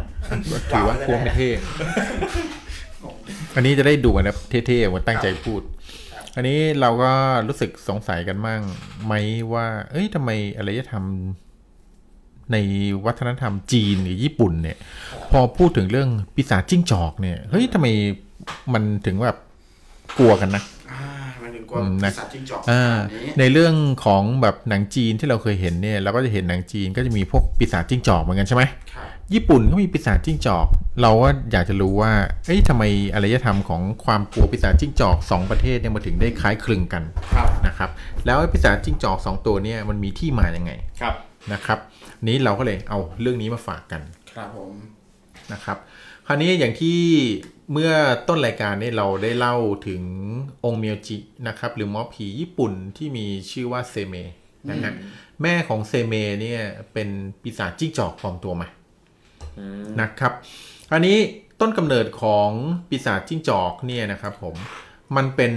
เป็นความเชื่อที่ปรากฏอยู่ในตำนานของจีนอินเดียและญี่ปุ่นครับถึงทั้ง3ประเทศเนี่ยมีเรื่องเล่าของปีศาจจิ้งจอกหมดเลยนะเพียงแต่ว่าจีนกับญี่ปุ่นเนี่ยจะเยอะหน่อยอินเดียเนี่ยมีเรื่องเล่าเหมือนกันแต่ว่ามีน้อยนะครับก็เลยทำให้ไม่ค่อยโด่งดังในอินเดียแต่มีในอารยธรรมของ3ประเทศเนี่ยมีเรื่องเกี่ยวพันกับปีศาจจิ้งจอกหมดเลยครับนะครับคราวนี้ตำนานปีศาจจิ้งจอกของอินเดียเนี่ยไม่ค่อยชัดนะครับไปปรากฏอยู่ในจีนและญี่ปุ่นมากกว่านะฮะคราวนี้ไอ้ตัวที่มันมีชื่อเสียงโด่งดังนะครับในจีนเนี่ยมันเริ่มอยู่ในสมัยราชวงศ์ชางของแคว้นโจวนะครับและแคว้นโจวนะครับปีศาจจิ้งจอกเนี่ยเป็นเรื่องของการล่มสลายของอาณาจักรหนึ่งในจีนเลยนะครับอาณาจักร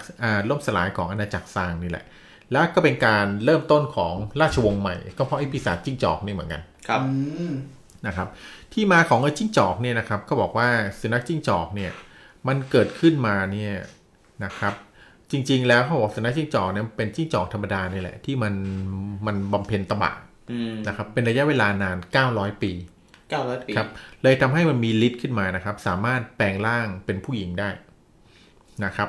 ในตำนานบอกว่าไอ้จิ้งจอก9หางเนี่ยคือต้องท้าวความว่าในยุคแรกของคนจีนเชื่อว่าในยุคแรกในการสร้างโลกเนี่ยนะครับ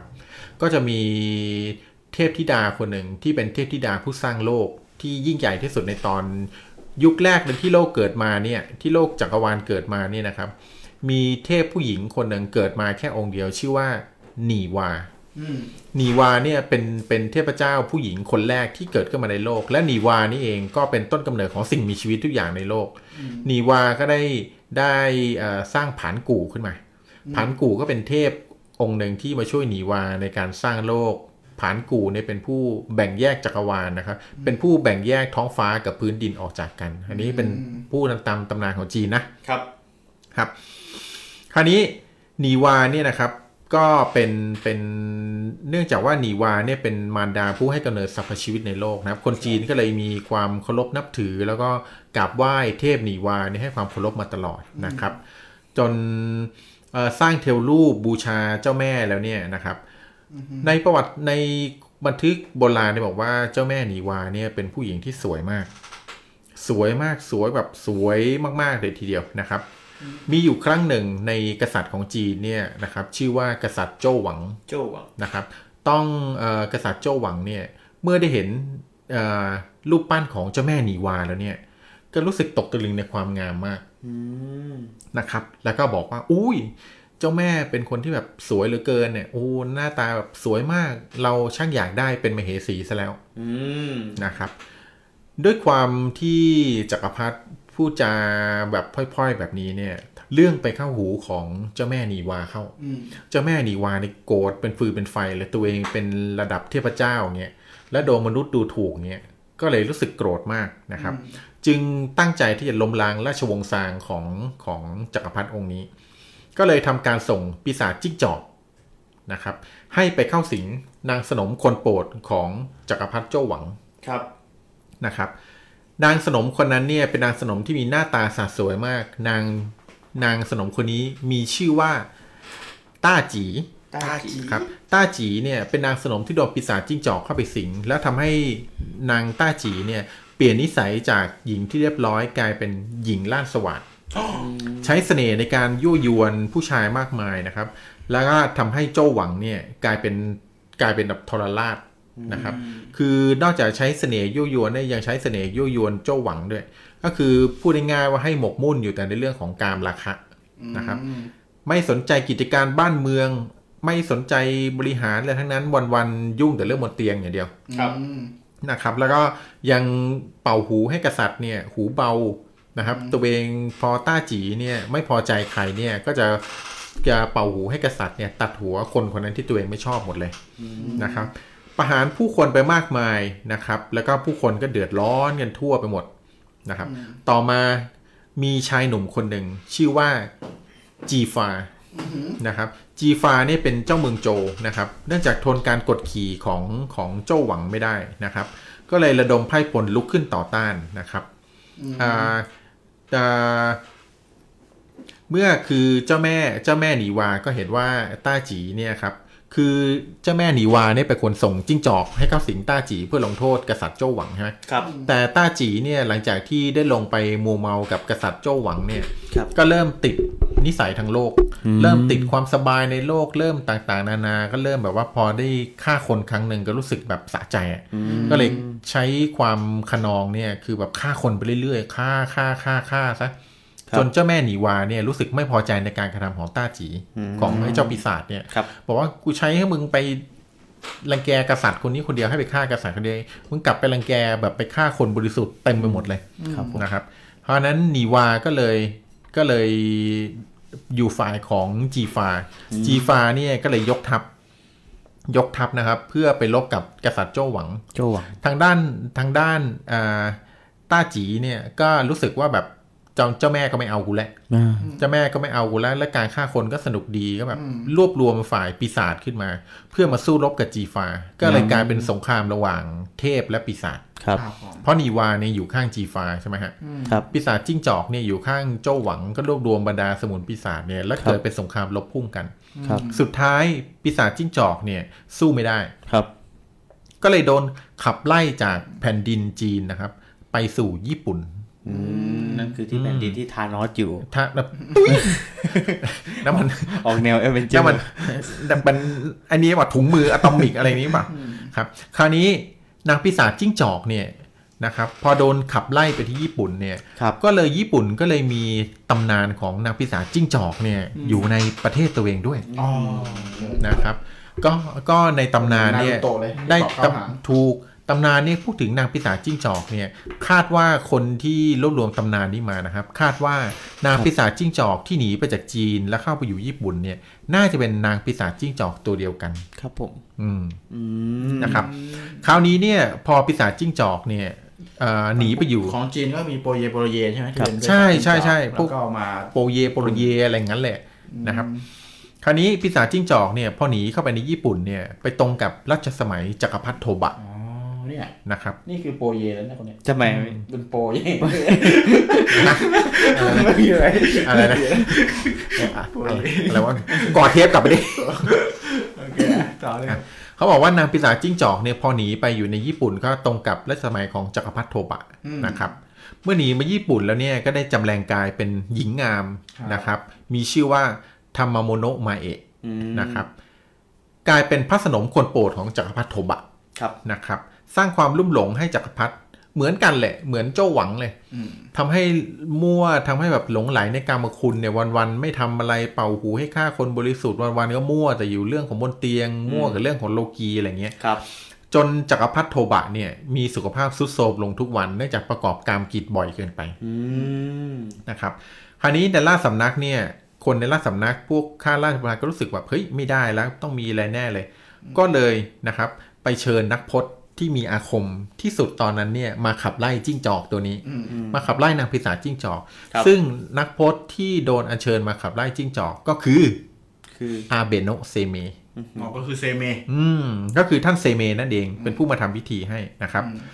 ท่านเซเมเนี่ยเนื่องจากว่ามีความเชื่อครับว่าคือตำนานบอกว่าสืบทอดมาจากสายเลือดของปีศาจจิ้งจอกครึ่งหนึ่งคือมารดาเป็นปีศาจจิ้งจอกนะครับก็เ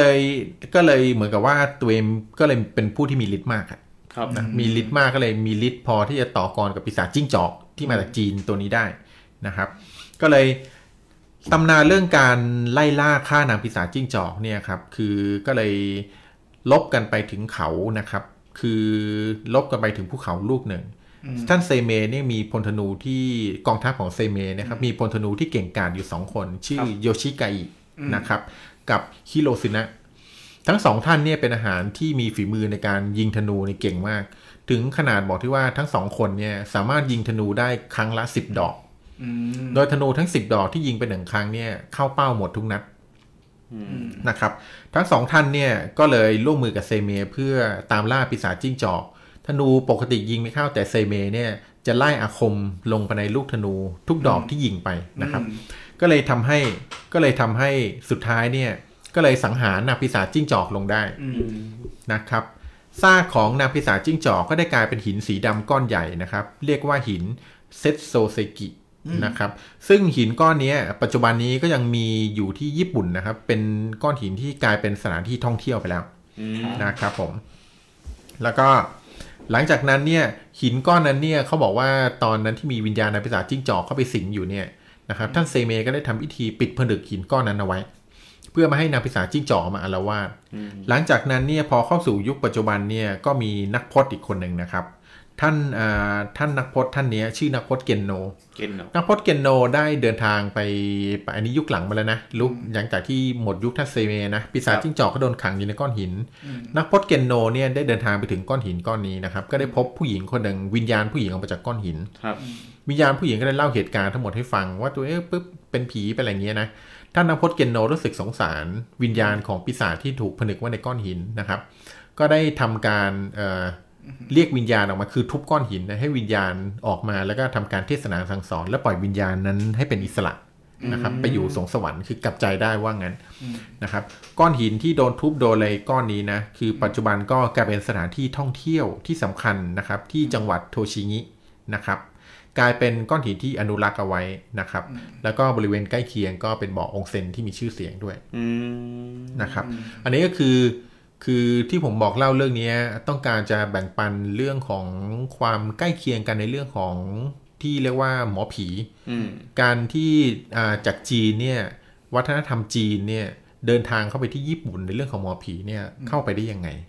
นะครับหลังจากไม่ใช่แค่พาเรื่องของความเชื่อเรื่องหมอผีด้วยยังนำพาปีศาจที่สร้างความวุ่นวายในจีนเนี่ยเข้าไปในญี่ปุ่นด้วยนะครับก็เลยเห็นว่าเรื่องสองเรื่องนี้พอมันประกอบกันแล้วนี่มันเป็นเรื่องที่น่าสนใจนะครับก็เลยเลือกเอาสองเรื่องนี้มาแบ่งปันให้ท่านผู้ฟังได้รับฟังกันในคืนนี้ครับผมอันนี้คือประวัติของหมอผีในจีนและญี่ปุ่นนั่นเองครับผมโอ้โหสุดยอดนะครับสำหรับที่มาของหมอผีตั้งแต่แอฟริกา แล้วก็มายุโรปมาจีนแล้วก็มาญี่ปุ่นครับนะแล้วพี่ทอยจะตลบมาที่ไทยป่ะวันนี้ที่ไทยมีนะแต่หมอผีไทยเนี่ยคือแบบไม่อยากเล่าเท่าไหร่เพราะว่าหมอผีไทยเนี่ยเรารู้จักกันอย่างดีอย่างเยอะแล้วสมัยก่อนเนี่ยหมอผีแต่ผมมีเรื่องที่น่าสนใจนะครับเป็นเรื่องเกี่ยวพันกับหมอผีเหมือนกันเป็นเรื่องที่เราเคยได้ยินบ่อยๆแต่เราไม่เคยรู้เลยเรื่องอะไรครับพี่ทุกท่านเนี่ยเคยน่าจะเคยได้ยินเรื่องของน้ำมันพายใช่ไหมน้ำมันพายเคยได้ยินนะเคยได้ยินแต่มีกี่คนที่รู้ว่าที่มาของน้ำมันพายมายังไงก็บางครั้งก็นั่งขึ้นรถต่อรถมาเป็นคนก็เรารู้อยู่แล้วว่าน้ำมันพายมาตังหมดก็เลยพายมาคนละพายกันแล้วใครมีใครร่วมเล่นกับกิจกรรมของเราบ้างนะครับตอนนี้มีพี่ธนาวสุนะครับเขาบอกว่าคิดถึงเราเงาหัวทุกท่านเลยครับผมตอนนี้พี่ธนาวสุอยู่กับเราไหมถ้าอยู่กับเราก็ทักทายกันมาอีกรอบหนึ่งนะครับผมตอนนี้มีใครเล่นกิจกรรมกับเราไหมตอนนี้มีพี่เบิ้มมาพี่เบิ้มบอกว่าผมเคยกินอ๋อโอเคพี่เบิ้มเล่นด้วยนะที่เห็นแวบๆหมอผีต้องมีมีดมีข้าวสารมีน้ำมนต์ไม่มีแอลกอฮอล์แอลกอฮอล์ไม่ต้องพูดมี3อย่างตอนนี้คือพี่เบิ้มบ้านเบิ้มเล่นเรามา3อย่างแล้วมีอะไรเมื่อกี้เนี่ยมีน้ำมนต์มีมีดมีข้าวสารเสกครับผมแล้วก็น้ำมนต์เอางี้เลยครับ3อย่างแล้วเราแถม3กระปุกนี้ให้พี่เบิ้มบ้านเบิ้มไปเลยพอกินก็จะแสบตาครับผมการกินโกกากพิมพ์ถูกหรือเปล่าเนี่ยของผมโดยใช้นิ้วโป้งกับนิ้วชี้หยิบขึ้นมารับประทานโคตรอร่อยมากๆเลยครับจริงใจสุดยอดมากเลยครับผมหมอผีเขมรมีแต่สายดำเลยครับพระท่านถามนะโอ้ก็คิดว่าหมอผีเขมรนะครับหลวงพี่เท่าที่เคยได้ยินได้ฟังมาหมอผีเขมรนี่ไม่เคยได้ยินว่ามีหมอผีเขมรฝ่ายดีเลยนะแต่ผมเคยได้ยินนะจริงๆงั้นแบ่งปันกันหน่อยจริงๆเขาไม่เรียกว่าหมอผีถ้าเป็นฝั่งคือต้องพูดอย่างนี้ดีกว่าคือหมอเนี่ยเขาใช้ในสมัยก่อนเขาใช้เรียกของคนที่เกี่ยวข้องกับการรักษาดังนั้นในสมัยก่อนเนี่ยการรักษาคนเนี่ยไม่ว่าจะเป็นจากสมุนไพรจากเวทมนต์จากอะไรก็ตามเรียกว่าหมอหมดเลยนะครับแต่ทีเนี้ยเนื่องจากว่าเวลารักษาสิ่งชั่วร้ายเนี่ยครับผมหรือใช้สิ่งชั่วร้ายสู้สิ่งชั่วร้ายหรืออะไรก็แล้วแต่เนี่ยเขาจะคิดว่าเป็นหมอผีเขาจะเรียกเป็นหมอผีครับแต่ถ้าอะไรก็ตามที่เป็นฝ่ายดีที่บอกว่าฝ่ายดีอาจจะใช้คุณไสยใช้เวทมนต์อะไรบางอย่างในการรักษาคนหรือ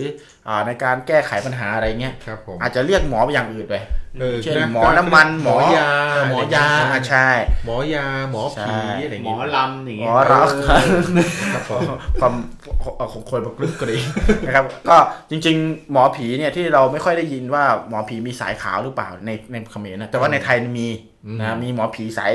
ขาวสายดำสายเทาเนี่ยมีหมดเลยแต่ว่าเราได้ยินหมอผีเขมรในทางที่ไม่ดีเนกาทีฟเพราะว่าจริงๆแล้วคือของเขมรเนี่ยค่อนข้างที่จะดูดาร์กหน่อยดูเขาเรียกว่าเอามาใช้ทำลายกันมากกว่าใช่ครับนะครับซึ่งจริงๆแล้วคิดว่าทุกที่น่าจะมีหมดแหละมีขาวมีดำมีอะไรหมดแหละมีทั้งคนดีคนชั่วมันเป็นธรรมดานะครับผมก็คิดว่าน่าจะประมาณนั้นนะครับผมอ่ะคิดว่าน่าจะตอบปัญหาให้กับหลวงพี่ได้นะครับผมทีนี้สำหรับใครที่เข้ามาใหม่เรามีกิจกรรมนะกิจกรรมแจกโกกากนะครับผมตอนนี้มินภัทรก็เข้ามาแล้วนะครับหมอผีเรียนเทควันโดหมอผีเรียนคนเทควันโดก็เลยเป็นสายดำน่าจะมีทุกสายแล้วทั้งนั้นใครครับใครเล่นครับขอดูหน่อยพี่ทอยเล่นไปแล้วมินช้าไปเลยครับคุณมินครับผมเดี๋ยวขออนุญาตประชาสัมพันธ์ถึงคุณมินภัทรนะครับพระอาจารย์พงพินำด้วยนะครับแล้วก็คุณธนาวสุด้วยนะครับแล้วก็พี่เบิ้มบันบึ้มแล้วก็ใครๆก็ตามที่อยู่กับเราตอนนี้9ท่านนะครับเรามีกิจกรรมครับกิจกรรมแจกโกกากก็คือเราจะถามว่านะครับให้ทุกคนนะครับตอบมาว่าไม่ได้นะครับหลวงพี่เล่นไม่ได้ครับทำไมครับหลวงพี่เป็นพระไม่สามารถเล่นเกมชิงรางวัลได้ครับไม่เล่นสนุกได้คือให้ความรู้ได้ว่ามีอะไรบ้างนะก็คือเอาง่ายๆคำถามของเราก็มีอยู่ว่าครับให้ทุกคนแชร์ว่าหมอผีไทยเนี่ยมีอุปกรณ์หากินอะไรบ้างมีไอเทมอะไรบ้างมีใช้อุปกรณ์ใช้อะไรบ้างนะในการปราบผีในการแบบพกพาไว้เนี่ยเขามีอะไรอยู่ในย่ามอยู่ใน กระเป๋าของเขาบ้างเนี่ยนะครับพี่เบิ้มตอบไปแล้วพี่เบิ้มบอกว่ามีน้ำมนต์มีมีดหมอแล้วก็มีข้าวสารเสกใครมีมากกว่านี้ใครให้มากกว่านี้รับกกากไปเลยใครบอกมาว่ามีไอเทมอะไรเยอะที่สุดเนี่ยรับกกากไปเลยตอนนี้รู้สึกบอกว่าหมอผีไม่เคยเจอแต่ร่างทรงอ๋ออันเหมือนกันบางทีก็ร่างทรงคล้ายเดียวกันคล้ายส่วนใหญ่จะสมัครกันเขาเรียกว่าบางทีร่างทรงเนี่ยไม่เป็นหมอผีเสมอไปเพราะว่าร่างทรงบางทีมีการจูนติดกันเฉยแล้วก็เข้ามาอยู่แต่ส่วนใหญ่คนที่เป็นร่างทรงจะแปลตัวเองไปเป็นหมอผีเพราะว่าเหมือนมียานบางอย่างที่สามารถล่วงรู้อะไรบางอย่างได้คนที่เป็นร่างทรงก็จะต่อมาก็จะแปลตัวเองเป็นหมอผีพอรู้ว่ารายได้เริ่มหาดีขึ้นก็เอาง่ายๆถ้าแรกๆเชื่อนะแรกๆอาจจะเป็นร่างทรงที่แบบมาทรงจริงๆนะแต่พอทรงไปทรงมาก็รู้สึกเอ้ยเก็บทรงไม่ค่อยอยู่พอทรงไปทรงมาก็รู้สึกแบบเอ้ยเงินก็แบบเริ่มดีขึ้นอย่างเงี้ยก็อ่ะเป็นอาชีพเลยดีกว่าอะไรอย่างเงี้ยประทับร่างอะไรก็ว่าไปแต่ว่าผมคือต้องเข้าใจว่าประทับร่างโดเรมอนโดเรมอนประทับร่างอะกูงงมากแต่เราแยกออกมาเป็นร่างทรงอีกอันนึงเลยแล้วกันนะคือจริงๆแล้วจะบอกว่าคนที่ติดต่อสื่อสารได้บางทีจิตอ่อนเขาเข้ามาอยู่ในร่างแฝงร่างอะไรประมาณนี้เนาะคือพอเป็นอย่างนั้นปุ๊บมันมีโอกาสว่าเอ้ยติดต่อสื่อสารกับเขาได้พอติดต่อสื่อสารเขาได้เนี่ยใครตายไปในหมู่บ้านอย่างเงี้ยตายไปนู่นนี่นั่นเอ้ยมาเข้าทรงเขาอะไรเงี้ยบางทีพอไอ้นี่จิตอ่อนมากมีคนมาแฝงร่างบ่อยๆใช่คนที่คิดถึงคนที่เสียชีวิตไปแล้วหรือว่าบางทีรู้สึกว่าเฮ้ยคนเสียชีวิตมาหาอยากต้องการอะไรหรือเปล่าไม่รู้จะทำไงก็ไปหาคนที่เคยเข้าทรงบ่อยๆคนที่ผีเข้าบ่อยๆเนี่ยบอกว่าเฮ้ยมึงให้มึงเข้ามึงอีกทีได้ไหมจริงๆแล้วเนี่ยนะเริ่มต้นจริงๆแล้วเนี่ยคนที่เป็นร่างรับร่างทรงเข้าทรงอะไรพวกนี้ครับผมว่าน่าจะมีการแบบจัดมอบรางวัลโนเบลสาขานักแสดงยอดเยี่ยมอะไรแบบโอ้โหพอเข้ามานี่แบบการจับตีบทแตกมากเลยใช่ไหมจริงๆวันนี้เราคุยเรื่องตรุษจีนเนาะ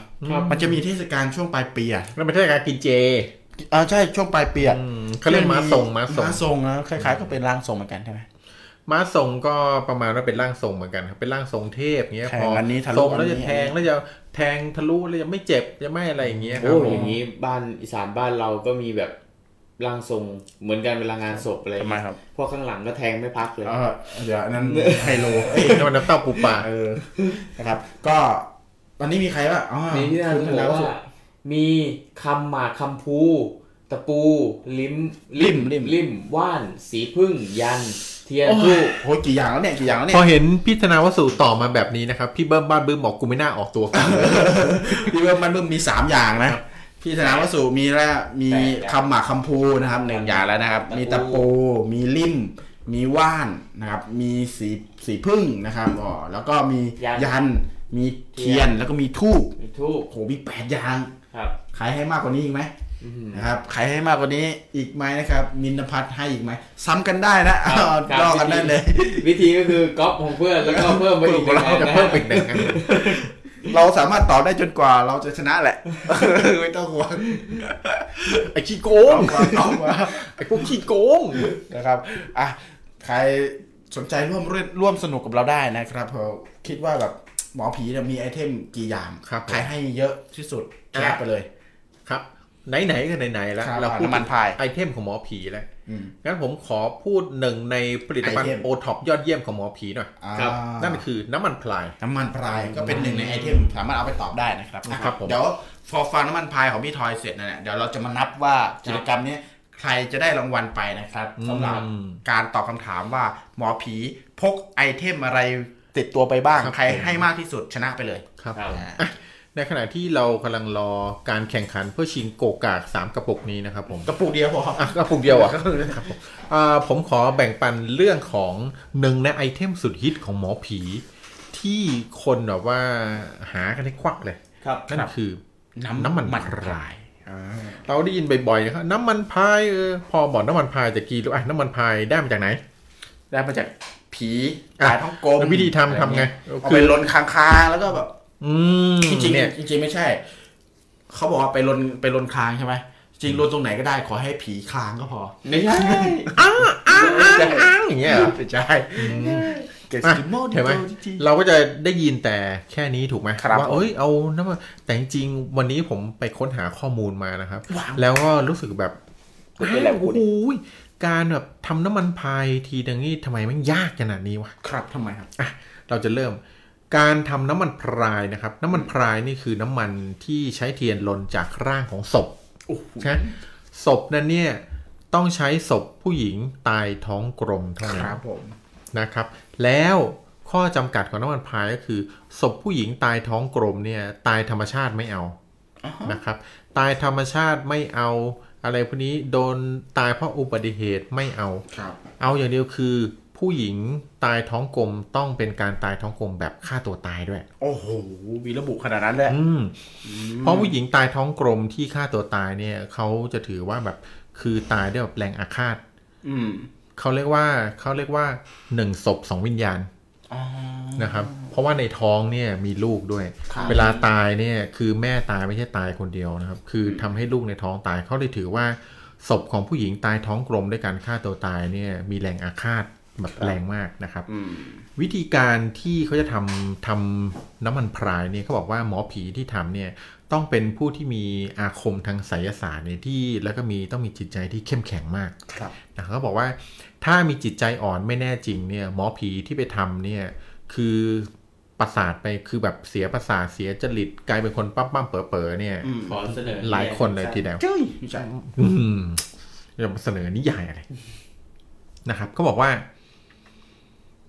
เพราะว่าการที่หมอผีไม่ใช่ว่าหมอผีทุกคนทำน้ำมันพายได้นะครับเพราะน้ำมันพายนี่ต้องเป็นหมอผีที่นอกจากจะมีจิตใจกล้าแข็งแล้วเนี่ยต้องเป็นผู้ที่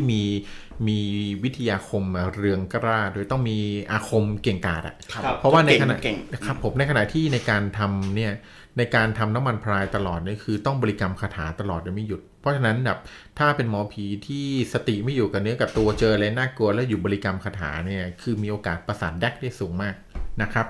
เขาบอกว่าน้ำมันพรายเนี่ยนะครับมีฤทธิ์ในทางชั่วร้ายนะครับมี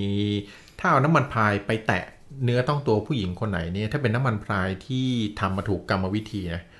ก็ผู้หญิงคนนั้นเนี่ยก็จะแบบว่าแบบคนที่ผู้หญิงที่โดนน้ำมันพรายเนี่ยจะไม่รู้สึกอะไรเลยนอกจากว่าอยากมาหาผู้ชายคนนั้นแล้วก็อยากมาหาผู้ชายคนนั้นแล้วก็แบบอยากจะอยู่ด้วยคืออยากจะมีอาการแบบอยากจะเสพสมเลยด้วยกันตลอดเวลาเลยนะครับแล้วที่น่าเสียใจกว่านั้นคือผู้หญิงคนไหนก็ตามที่โดนน้ำมันพรายเข้าไปเนี่ยมีน้อยคนที่จะกลับมาเป็นเหมือนเดิมได้ส่วนมากที่จะแบบปั๊มๆเป๋อๆเสียสติไปเลยแล้วพอผู้ชายที่ใช้น้ำมันพรายพอรู้สึกแบบพอใจแล้วอะไรเงี้ยก็จะแบบทิ้งผู้หญิงคนนั้นไปเลยนะผู้หญิงก็จะกลายเป็นคนปั๊มๆเป๋อๆไปเลยอย่างเงี้ยซึ่งมันเป็นเรื่องอะไรที่แบบเป็นอวิชชาที่น่ากลัวมากเลยนะครับน้ำมันพรายเนี่ยนะครับเขาบอกว่าขั้นตอนการทำน้ำมันพรายเนี่ยนะครับขั้นตอนแรกคือการคัดเลือกศพของสตรีที่เราจะมาทำน้ำมันพรายต้องเป็นศพผีตายท้องกลมด้วยการฆ่าตัวตายเขาถือว่าอาถรรพ์แรงมากเพราะฉะนั้นหมอผีเนี่ยที่จะเป็นลนน้ำมันพรายนี้ก็ต้องคอยมีสายข่าวนะที่คอยฟังตลอดเวลาเลยว่าที่ไหนมีผู้หญิงตายท้องกลมที่ฆ่าตัวตายบ้างนะครับหลังจากกรรมวิธีคือหลังจากผู้หญิงตายท้องกลมแล้วเนี่ยนะครับพอเอาไปฝังแล้วเนี่ยต้องพอฝัง3วันปั๊บเนี่ยต้องรีบทำทันทีเพราะที่จะได้ผลจริงๆคือต้องทำภายใน3วันหลังจากที่ผู้หญิงเสียชีวิตนะครับการทำก็คือหมอผีเนี่ยก็จะเข้ามาในสุสานนะครับพอเข้ามาในสุสานเสร็จแล้วปุ๊บเนี่ยขั้นตอนแรกเลยไม่ใช่ว่าดุยๆเข้าสุสานไปแล้วก็ไปลนใครมั่วๆไม่ได้นะการทำน้ำมันพรายเนี่ยหมอผีเนี่ยต้องมีการเจรจานะครับกับเจ้าของสุสานก่อนเจ้าของสุสานนี่ไม่ใช่คนที่เฝ้าสุสานนะแต่เป็นวิญญาณของเขาเรียกว่าเจ้าสุสานนะครับเขาก็คือยายกะลาตากะลีเคยดีนะนะครับหมอผีเนี่ยต้องการเอาเครื่องเส้นเนี่ยไปเส้นขออนุญาตยายกะลาตากะลีก่อนบอกว่าตนเองเนี่ยได้รู้มาว่ามีศพของนางสาวนางนี่ต้องระบุชื่อให้ถูกด้วยนะนางนี้ตายท้องกลมมาผมคือข้าก็เลยอยากจะแบบขออนุญาตเป็นลนน้ำมันพรายได้ไหมนะครับแล้วก็มีเครื่องเส้นมีเครื่องระบวงสรวงเนี่ยให้ยายกะลาตากะลีในขณะที่บวงสรวงต้องจุดธูปไปด้วยเราก็ขออนุญาตว่าขอเข้าไปลนน้ำมันพรายได้ไหมถ้ายายกะลาตากะลีเนี่ยหรือเจ้าสุสานอนุญาตให้เอาไปลนน้ำมันได้เนี่ยธูปเนี่ยก็จะดับนะครับธูปก็จะดับ แต่ถ้าไม่อนุญาตให้ไปรดน้ำมันพรายเนี่ยธูปก็จะไหม้ไปเรื่อยๆจนหมดดอกนะครับถ้าธูปไหม้จนหมดดอกเมื่อไหร่ปุ๊บก็เป็นสัญลักษณ์ว่ายายกะลาตากะลีเนี่ยไม่อนุญาตเพราะฉะนั้นถ้าไม่อนุญาตเนี่ยฝืนเข้าไปทำไม่ได้นะตายเพราะในขณะถ้าฝืนเข้าไปทำเนี่ยก็จะโดนวิญญาณที่อยู่ใต้อานัต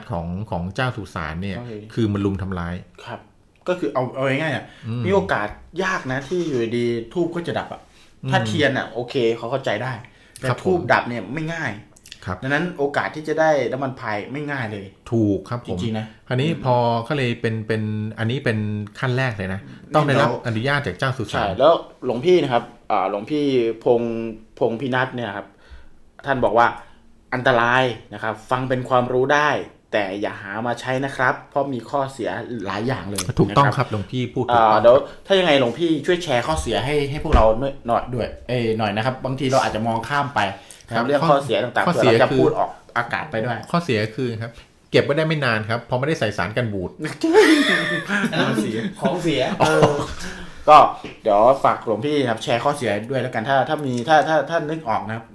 บอกเราหน่อยเดี๋ยวเราจะอ่านออกอากาศไปเลยเพื่อที่จะได้เป็นเขาเรียกว่าเป็นความรู้เอาไว้ให้ทุกคนได้ชั่งใจเวลาใช้เวลาทำอะไรนะครับคือมีจิตอกุศลเอาไปใช้กับคนอื่นเนี่ยยังไงก็บาปอันนี้คือน้ำมันพรายเนี่ยคนที่ทำมาเพื่อไปใช้ก็ไม่ได้ไปใช้ทางกุศลอยู่แล้วแหละนะคือมันก็เป็นอวิชชาเป็นอะไรก็ตามที่มันชั่วร้ายมีความชั่วร้ายในตัวเองอยู่แล้วนะครับอ่ะคราวนี้แล้วกลับมาต่อคือของเครือพอลาเราไปเส้นแล้วสมมุติว่ายายกะลาตากะลีเจ้าสุสานเนี่ยอนุญาตให้เข้าไปเอาได้นะครับหลังจากนั้นเนี่ย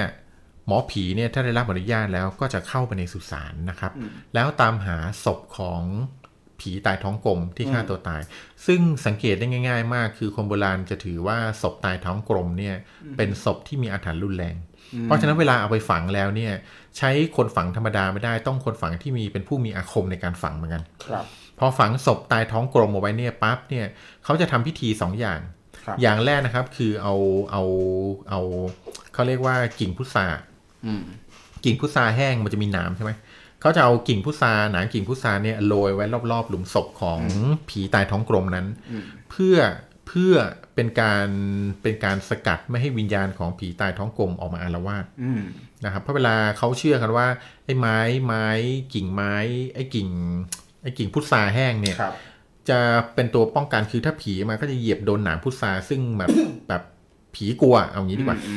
หลังจากโรยกิ่งพุทราเนี่ยเปลือกพุทราไอ้กิ่งพุทราแห้งไว้ที่รอบหลุมแล้วเนี่ยยังไม่พอนะครับต้องใช้หิน3 ก้อนวางไว้เหนือหลุมศพแล้วหิน3 ก้อนเนี่ยจะมี1 ก้อนที่ลงอักขระในการสะกดวิญญาณเพื่อไม่ให้วิญญาณออกมาอาละวาดได้นะครับเพราะฉะนั้นหมอผีที่เข้าไปเอาน้ำมันพรายเนี่ยก็จะสังเกตได้ง่ายเลยว่าหลุมไหนคือหลุมของผีตายท้องกลม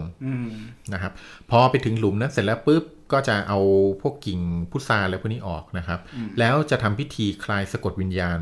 โดยการหาหิน3 ก้อนที่วางอยู่บนหัวเนี่ยแล้วต้องดูว่าต้องมีอาคมพอที่จะรู้ว่าหินก้อนไหนคือก้อนที่สะกดวิญญาณเอาไว้ก็จะทำการคลายสะกดหินก้อนนั้นเพื่อเป็นการปลดปล่อยวิญญาณนะครับหลังจากนั้นเนี่ยก็จะเอาทำพิธีในการใช้มีดหมอนะฮะในการเริ่มขุดหลุมออกมาเนี่ยจะไม่ได้อยู่ดีก็ขุดเลยนะจะต้องขุดเนี่ยไปต้องขุดหลุมศพเนี่ย8จุดคือ8ทิศรอบหลุมศพเหมือนกับเป็นการเบิกโลงหรืออะไรเงี้ยจุดคือพอไปขุด8จุดแล้วปั๊บแล้วก็ท่องคาถา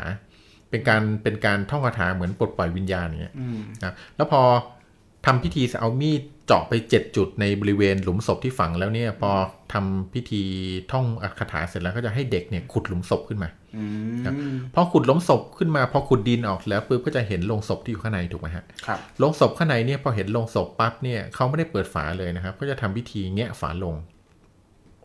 พิธีแงะฝาโลงเนี่ยเขาก็จะทำการแงะฝาโลงขึ้นมานะครับแต่ยังไม่ได้เปิดนะคือตะปูที่เจาะเขาแงะขึ้นมาให้แบบมันเผยขึ้นมาอย่างเงี้ยหลังจากนั้นเขาก็จะท่องคาถาต่อ นะครับเป็นท่องคาถาเพื่อคลายวิญญาณแล้วก็ตอนนี้คือพอท่องคาถาคลายวิญญาณเสร็จแล้วเนี่ยนะครับเป็นการถอนมนต์ที่สะกดหมอผีเอาไว้นะครับนะฮะพองัดฝาโลงออกมาเสร็จแล้วเนี่ยหมอผีจะให้ผู้ติดตามเนี่ยออกไปอยู่ห่างๆเลยเพราะตอนงัดฝาโลงเนี่ยจะเป็นตอนที่พอคลายสะกดหมดแล้วเนี่ยตอนงัดฝาโลงจะเป็นตอนที่วิญญาณผีที่อยู่ข้างในเนี่ยจะอาละวาด เพราะนั้นขั้นตอนนี้เนี่ยถ้าหมอผีที่ไม่แน่จริงก็จะเสียสติหรือว่าเสียภาษาก็คือขั้นตอนนี้เองเพราะว่าเขาบอกว่าพองัดฝาโลงมาเสร็จแล้วปุ๊บวิญญาณที่มีแรงอาฆาตอยู่ข้างในครับจะขยายตัวเหมือนกลายเป็นอสุรกายที่แบบตัวสูงใหญ่น่าเกลียดน่ากลัวนะครับเพราะนั้นถ้าหมอผีหลายๆคนที่สติไม่เข้มแข็งพอเนี่ยก็จะเป็นบ้าตอนนี้แต่ถ้าเป็นหมอผีที่สติสตังดีอยู่นี่มีอาคมอยู่เนี่ยครับเขาก็จะใช้อาคมเนี่ยสู้กับปีศาจนะครับจนอสุรกายเนี่ยก็จะหดตัวลงมาในตัวเท่าขนาดปกติแล้วก็จะลุกขึ้นมานั่งอยู่ต่อหน้าหมอผีคนนั้นหลังจากนั้นเนี่ยหมอผีเนี่ยนะครับเขาก็จะใช้เทียนนะครับหมอผีก็จะใช้เทียนในการจะลนแต่ก่อนที่จะลนเนี่ยเขาจะคุยกับนางผีตาท้องกลมเลยนะว่าเขาขออนุญาตคือลนน้ำมันพลายจะอนุญาตให้ลนตรงไหนได้บ้างไม่ใช่ว่าอยู่ดีเป็นลนใต้คางเลยไม่ได้นะคือวิญญาณนางผีตาท้องกลมเนี่ยจะเป็นคนอนุญาตเองว่าอนุญาตให้ลนตรงไหนบ้าง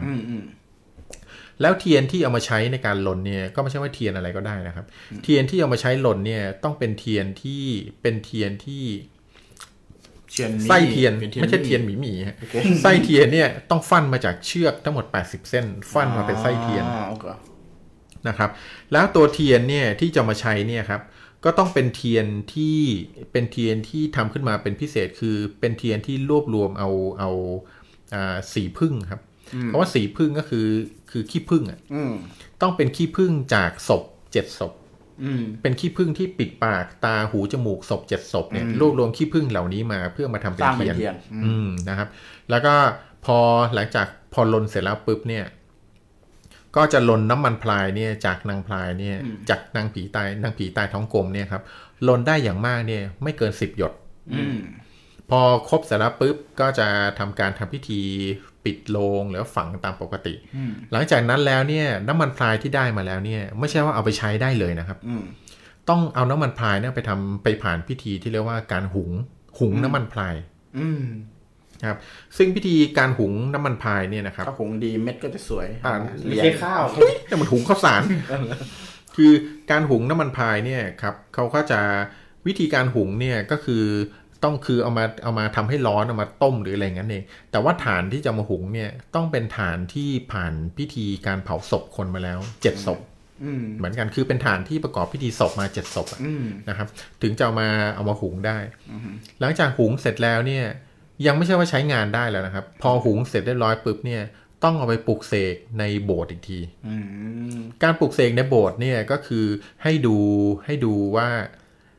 ดูพระประธานนะครับในการปลุกเสกน้ำมันพลายก็คือให้ดูพระประธานว่าพระประธานในโบสถ์เนี่ยสายตาของพระประธานที่เป็นรูปปั้นนะครับสายตาของพระประธานเนี่ยทอดไปจุดไหนในโบสถ์คือท่านมองจุดไหนในโบสถ์คือถ้าสายตาทอดลงมาที่จุดนี้ใช่ไหมเขาก็จะเล็งว่าจุดนี้คือจุดที่สายตาพระประธานเพ่งมองเนี่ยเขาจะเอาน้ำมันพลายที่ผ่านการหุงแล้วเนี่ยไปวางไว้ที่จุดนั้นคือให้ตรงกับสายตาของพระประธานในโบสถ์นะครับหลังจากพอวางแล้วปุ๊บเนี่ยก็ต้องท่องคาถาตั้งแต่เช้ามืดเนี่ยนะครับท่องคาถาไปเรื่อยๆไม่หยุดนะท่องคาถาตั้งแต่เช้ามืดจนถึงเวลาที่พระอาทิตย์คล้อยขึ้นมาได้ระยะระดับเดียวกันกับสายตาพระประธานปุ๊บก็คือหยุดท่องคาถาตอนนั้นนะครับแล้วก็ต้องท่องอย่างเงี้ยเป็นเวลาทั้งหมด7วันต้องผ่านการท่องแบบนี้7วัน7วัดไม่ซ้ำกันด้วยนะครับหลังจากนั้นเนี่ยพอท่อง7วัน7วัดซ้ำไม่ซ้ำกันแล้วเนี่ยถึงจะเรียกว่าพิธีปลุกเสกน้ำมันพายนะคือสำเร็จเรียบร้อยสมบูรณ์จะเป็นน้ำมันพลายที่แบบมีพลังที่แบบเข้มข้นที่สุดคือน้ำมันพลายเนี่ยขึ้นชื่อเรื่องการทำคือเรื่องของจิตใจของคนแบบมีความโลภเป็นที่ตั้งเลยแล้วก็ลองคิดดูดิโอ้โหอันนี้ขั้นตอนที่พี่ทอยพูดมาเนี่ยไม่ง่ายสักขั้นตอนแล้วแต่ละขั้นตอนไม่ได้ผ่านกันง่ายๆนะมันมีความตั้งใจที่จะทำเร็วสูงมากเลยนะ ใช่ครับผมเลยคือในวิธีการทำนี้เราจะเห็นว่าขั้นตอนการทำมันยุ่งยากมากเลยกว่าจะได้น้ำมันพายมาแค่10หยดนะก็คือหลังจากที่ได้น้ำมันพายมา10หยดแล้วเนี่ยเป็นน้ำมันพายที่มีอนุภาพเข้มข้นสุดใช่ไหมฮะก็มีวิธีที่ทำให้น้ำมันพาย10หยดเนี่ยคือเจือจางลงคือทำให้มีปริมาณเยอะขึ้นแต่ใช้งานได้อาจจะแบบถามว่าไม่ขลังเท่าเดิมแต่ก็แค่ชอบแต่ก็มีอำนาจพอไม่มีอำนาจพอที่จะให้ผู้หญิงเสียสติได้ในการที่แบบคือทำให้มันเจือจางได้ขั้นตอนการทำมันยากขนาดนี้ครับผมเลยแนะนำว่าให้ท่านซื้อดีกว่า ไม่เอาไม่ซื้อนะครับไม่ซื้อผมล้อเล่นนะครับอันนี้คือพูดเล่นนะครับเอาพูดง่ายๆนะครับ คือขึ้นชื่อว่าการทำให้เขารักให้เขาหลงโดยที่คนไม่ได้ใช้ความสามารถของคุณนะครับก็คือรู้สึกมาว่าถ้าท่านใดคิดจะไปทำตามที่ผมบอกอย่าไปทำท่านลำบากหาซื้อเอาดีกว่า เอาแย่โอ้อันนี้เป็นเรื่องบอกแล้วเป็นเรื่องไม่ดีนะเพราะว่าคือคนที่จะทำได้เนี่ยต้องเป็นผู้ที่มีวิชาจริงๆนะครับซึ่งถามจริงๆเหรอผู้ที่มีวิชาจริงๆเนี่ยที่เขาไว้นั่นจริงๆนะมันจะมีหรือเปล่าในปัจจุบันเนี้ยแล้วขั้นตอนกระบวนการมันจะถูกอนุญาตด้วยเอาจริงๆนะเป็นไปได้ยากมากที่ทูบมันจะดับอ่ะใช่ไหมที่จุดทูบแล้วดับได้นี่มันไม่ได้มันไม่ใช่ง่ายมันไม่ใช่เรื่องง่ายเพราะฉะนั้นคือขั้นตอนแรกมันก็จบแล้วเพราะนั้นถึงบอกว่าถ้าท่านใดนะครับที่คิดว่าจะไปซื้อน้ำมันพลายมาเพื่อทำอะไรไม่ดีไม่ร้ายกับผู้หญิงคนอื่นเนี่ยขอให้ท่านคิดให้ดีๆคือมันเป็นบาปนะครับคือนอกจากเป็นบาปแล้วเนี่ยท่านอาจจะโดนหลอกด้วยเพราะเดี๋ยวนี้พวกนอกจากพวกหมอผีอะไรที่เราเห็นพวกมิจฉาชีพที่แฝงตัวมาขายเครื่องรางของขลังในเว็บเนี่ยแล้วมีเยอะมากเดี๋ยวนี้นะครับก็อย่าตกเป็นเหยื่ออย่าให้ความชั่วร้ายเลวทรามของท่านเนี่ยคือทำให้คนดีๆคนดีๆเขาต้องเสียหายไปด้วยทำให้ชีวิตคนต้องย่อยยับเพราะคุณนะแล้วข้อเสียอันนึงของน้ำมันพลายถ้าเป็นน้ำมันพลายจริงนะครับแล้วผู้ชายที่เอาไปใช้เนี่ยทำร้ายผู้หญิงจริงเนี่ยคือพอทำร้ายไปได้สักพักหนึ่งเนี่ยนะครับไอ้ความชั่วร้ายเลวทรามคือพลังอำนาจชั่วร้ายของวิญญาณผีตายท้องกลมที่ท่านเอามาใช้เนี่ยครับมันจะตีกลับเข้ามาสู่ตัวท่านเองครับแล้วพอไอ้ของพวกนี้กลับมาตัวท่านเองนี่เชื่อว่าบ้านปลายท่านคือก็ไม่ตายดีคือไม่ตายดีแน่นอนใช่ไม่ตายดีแน่นอนคือเอาง่ายๆคือคุณท่านจะเป็นคนตายยากทุ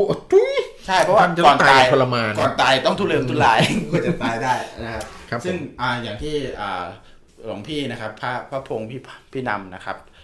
ได้เตือนสติเอาไว้นะครับคือฟังไว้เป็นวิทยาทานใช่ครับนะครับเป็นความรู้คือฟังไว้เป็นความรู้ดีกว่านะครับท่านจะได้รู้ว่าคืออย่างน้อยน้ำมันพายเนี่ยมันก็มีประวัติอยู่ในสังคมอยู่ในอารยธรรมอยู่ในวัฒนธรรมของเรามานานแล้วแล้วก็ต้องบอกก่อนว่านี่เป็นเพียงข้อมูลนะครับข้อมูลอีกด้านหนึ่งเท่านั้นนะครับผมใช้วิจารณญาณในการรับชมฟังด้วยแล้วพอรับฟังไปแล้วเนี่ยก็คือให้ท่านแค่ฟังให้แค่รู้ท่านให้ท่านคิดว่าให้ท่านคิดว่าฟังนิทานแล้วกันคือมันมีวิธีมากมายที่จะทำให้ผู้หญิงหรือคนอื่นผู้หญิงหรือผู้ชายรักและหลงเราโดยที่ไม่จำเป็นต้องไปพึ่งสิ่งศักดิ์สิทธิ์ถูกต้องแค่ท่านสามารถพึ่งมุมนึงของท่านหรือไปศึกษาไปหาความรู้ที่ทำให้เรียกเสน่ห์บางอย่างออกมาหรืออะไรเงี้ยเยอะแยะมากมายพัฒนาบุคลิกภาพของท่านดีกว่าหรือว่าลงมือจีบเขาอะไรให้เขาเห็นความตั้งใจแสดงความจริงใจดีกว่านี่กูรู้มาเองแล้วเนี่ยกูรู้ก็วิธีแนะนำนะครับแนะนำวิธีที่ง่ายที่สุดครับท่านแค่โพสต์รูปท่านกับรถสปอร์ตเนี่ยลง Facebook ของท่านอันนี้ก็อาจจะเวิร์กก็ได้พี่เงาหัวธนารู้สึกบอกว่าถ้ายากขนาดนี้นะรักกับน้องนางทั้ง5ดีกว่าครับขอโทษนะครับพี่ธนาวัสุเงาเปี้ยงเงาหัวทอยเนี่ยนะครับรักกับน้องนางทั้ง10ครับเผื่อเป็นพี่ธนาวัสุเจ้าชู้นะเนี่ยมีตั้ง5คนเลยนะเนี่ยไอมีน้ำพัดบอกว่าไม่ต้องน้ำมันพลายค่ะดูที่นิสัยของผู้ชายนิสัยรวยค่ะก็โอเคนะครับผม พี่นายว่าสูงเมื่อกี้ผมยังตอบพี่ทอยเนี่ยกับพี่เงาหัวทอยเนี่ยเขาไม่ได้รักกับน้องนางทั้ง5นะครับครับผมเขารักกับน้องนางทั้ง10ทั้ง20เลยครับผมเอางี้ดีกว่าบางทีเอาตีนขึ้นมาครับผมบางวันขึ้นมานี่20โอ้ตบตีกันวันนี้คนไหนดีอะไรอย่างนี้เลยนะครับคือพอดี10นิ้วมันคว้านหาไม่เจอต้องใช้20นิ้วในการคว้านหาเอาเข้ามาเอาเข้ามาพอดีได้เลยคือเขาบอกนะครับบอกว่าถ้าท่านอยากหารักแท้นะครับเวลาไปจีบคนอื่นเนี่ยให้โดนรักแร้ก่อนคือไม่ใช่ถ้าท่านอยากหารักแท้เวลาท่านไปจีบคนอื่นเนี่ยครับให้คือเดี๋ยวนี้คนเราจะมองกันที่สินทรัพย์เลยพวกนี้มากครับเขาบอกว่าถ้าท่านอยากหารักแท้เวลาท่านไปจีบคนอื่นท่านอย่าบอกนะครับว่าท่านรวยคือให้ท่านแกล้งทำตัวเป็นจนๆไปจีบตัวนี้พี่ทอยยังแกล้งอยู่เลยนะครับผมคือให้ท่านแกล้งทำตัวจนๆไปจีบก่อนเพื่อพิสูจน์หัวใจเขาว่าเขาจริงใจกับท่านหรือเปล่าพอหลังจากที่เขารับรักท่านแล้วครับท่านค่อยสารภาพความจริงว่าท่านจนจริงครับผมนะครับแล้วท่านจะได้รักแท้ครับผมมีคนเล่นกิจกรรมกับเราหรือเปล่าลองเลื่อนดูหน่อยนะครับผมขึ้นไปนิดนึงตั้งแต่ตรงคุณธนาวสุข้างบนเลย อีกนิดหนึ่งครับผมคุณนายวัสดุบอกว่ามีตอนนี้มีพี่เบิ้มแล้วนะพี่เบิ้มมี3แล้วนะเพราะพี่เบิ้มตัดทิ้งไปเลยดีกว่าเพราะนี่ไงดูหลังๆแล้วแพ้แน่ๆเลยแล้วคุณธนาวัสดุเนี่ยบอกว่ามี8ใช่ไหมครับมี8นะครับแล้วก็พระอาจารย์มีหลวงพี่พระพงศ์พิพัฒน์นะครับหลวงพี่มีรูปคำอย่างเดียวแพ้เลยครับหลวงพี่เลยครับเขาบอกว่าแพ้เป็นพระใช่ไม่น่าถึงว่าอยากเอาชนะใครใครแบบเอาจะได้พี่อยากเป็นพระนะครับอ่ะแล้วก็คุณสนับสนุนก๊อปได้แต่แบ่งกินด้วยนะครับขนมแล้วมิ้นมาแล้วครับคุณมิ้นบอกว่ามีน้ำมนต์ไม้กางเขนไม่ใช่ครับไม่ใช่หมอผีไทยนะตัดไปเลยน้ำมนต์สายศิลป์เอาเห็นมินภัทรใส่มาเยอะเลยเราอ่านอันล่าสุดเขาดีกว่านะครับอาจจะต่อไปเข้ากับอ่านพี่เบิ้มก่อนแล้วกันนะครับพี่เบิ้มบันบึ้มนะครับเงาหัวบันเบิ้มบันบึ้มไลฟ์สไตล์บอกว่าหมอผีรามอินทราพกเป๋าตังค์ครับคนละครึ่ง อย่างน้อยผมก็เคยกินแล้วโกกะโคตรอร่อยได้3โลกเลยครับครับผมครับผมเพิ่งจะรู้ว่าหมอผีนี่ลงทะเบียนกับโครงการรัฐด้วยนะครับคนละครึ่งชัยชนะครับผมผมงงมากเลยเกี่ยวอะไรโกกะวะเนี่ยอ๋อเขาถามว่าโกกะเข้าโครงการคนละครึ่งหรือเปล่าไงอ๋อคนละครึ่งหมายถึงกินคนละครึ่งกระปุกกันนะครับผมครับผมอ่ะส่วนหลวงพี่พงศ์พินำนะครับก็เตือนมานะครับสำหรับการใช้น้ำมันพายฟังพอเป็นความรู้ได้แต่อย่าหาใช้เลยนะครับมันมีแต่ข้อเสียอย่างที่ข้อเสียที่เราแชร์ไปแล้วนะครับอย่างน้อยคือตั้งแต่คอนเซปต์แล้วคุณก็ไม่ควรจะใช้แต่คอนเซปต์แล้วถ้าใช้แล้วเนี่ยคือข้อเสียคือคุณเป็นบาปกรรมติดตัวแน่นอนแล้วก็ไม่ตายดีแน่ครับข้อเสียที่2คือคุณไม่ตายดีที่คุณจะกีว่าข้อเสียที่3คือคุณทำให้ผู้หญิงหลายๆคนปั๊มเป๋อๆนี่คุณรับกรรมของคุณแน่นอนเลยครับวันนี้แทนที่รักเขาก็รักในตัวตนของเขาพอไปทำแล้วพวกเขาไม่เป็นตัวของตัวเองแล้วจะรักเขายังไงอย่าไปทำครับอย่าไปทำแล้วก็วินนภัทรก็ส่งเข้าประกวดอีกนะครับมีน้ำมนต์นะครับอันนึงและน้ำมนต์ไม้กางเขนตัดออกแล้วนะโอ้ไม้กางเขนนะครับให้ปรับตกไปเลยครับปรับเดี๋ยวน้ำมนต์สายศิลป์2ตะกรุดมีไหมตะกรุดมีตะกรุดน้ำมันพรายมีไหมน้ำมันพรายหมอผีสมมติมีน้ำมันพรายควายธนูมีตุ๊กตาวูดูมีไม่ตู้ตาบูดูไม่น่ามีนะในหมอผีไทยไม่มีตู้ตาบูดูนะทูบเทียนไข่ทูบก็คือมีใครแล้วเนี่ย1 2 3 4 5เอาเป็นว่าเยอะครับคุณมิ้นท์นะครับเอาไปเลยครับ1กระปุกอยากแจกอยากแจกมิ้นท์ไม่เราพูดให้คนอื่นเขาได้ฟังบ้างด้วยอย่าให้คนอื่นลอกหรือคนอื่นลอกก็มีไข่มีดิน7ป่าช้านี่รู้จริงทูบเทียนด้วยเดี๋ยวนะพี่นับก่อนใจเย็นมีน้ำมนต์นะครับสายสิญจน์นะตะกรุดน้ำมันพายควายธนูนะครับแล้วทูบเทียน7แล้วนะมีไข่ดิน7ปลาช้า9แล้วหม้อหมอผีมีไหมหม้อมีอยู่แล้วหม้อมี10พยัญชนะ11แล้วนะข้าวสารเศษ12มีดหมอ13ย่ามมีมั้ยย่ามมีอยู่แล้วครับผม14นะครับอุ้มไปเขาจะอุ้มไปหรือไงครับผมบทสวดกล้าช้อปปิ้งหรือไงบทสวดก็ต้องมีอยู่แล้วครับผมบทสวดเฮ้ยมันเป็นไอเทมมั้ยบทสวดโอ้ถูกเป็นไอเทมมาเป็นไอ้นี่ไงที่เป็นคัมภีร์โบราณ15เอามีพระเครื่องด้วยมั้ยพระเครื่องโอ้มี16โอ้โหมีน้ำพัดเอาไปได้16นะครับ16แล้วคุณไลฟ์สไตล์บอกว่าอะไรหมอผีต้องมีไฟแช็กมีเทียนมีผู้ช่วยมีเสื้อมีกางเกงมีรองเท้า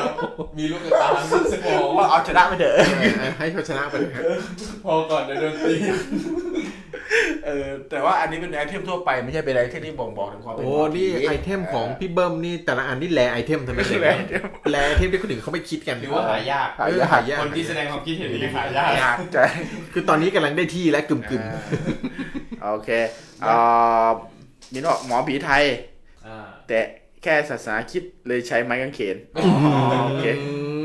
สุดยอดมากให้อะไรจะทำในการให้คุณมิ้นไปเลยครับคุณธนาวัสดุให้คุณมิ้นไปเลยครับตุ๊กตาที่เขาใช้เอาจิ้มตอนทำเขาเรียกว่าตุ๊กตาวูดูไม่ใช่เหรอจริงๆแล้วตุ๊กตาที่ใช้ในหมอผีไทยเนี่ยนะครับไม่ได้เรียกว่าตุ๊กตาวูดูแต่ว่าพอดีว่าตุ๊กตาวูดูเหมือนกับของเราทำ ใช่ไหมบางทีเอาสายสิญจน์มัดมาเป็นตุ๊กตาบางทีทำเป็นฟางบางทีทำเป็นใช่คืออย่างนี้ครับตุ๊กตาถ้าเป็นของหมอผีไทยอะครับที่เขาเป็นตุ๊กตาเนี่ยเขาก็จะทำตุ๊กตาจากสีผึ้งเพิ่มมากับตุ๊กตาที่แบบทำเสน่ห์อะไรเงี้ยนะครับแต่นั่นก็ไม่ใช่ตุ๊กตาที่ใช้สำหรับสาปแช่งครับคุณนี้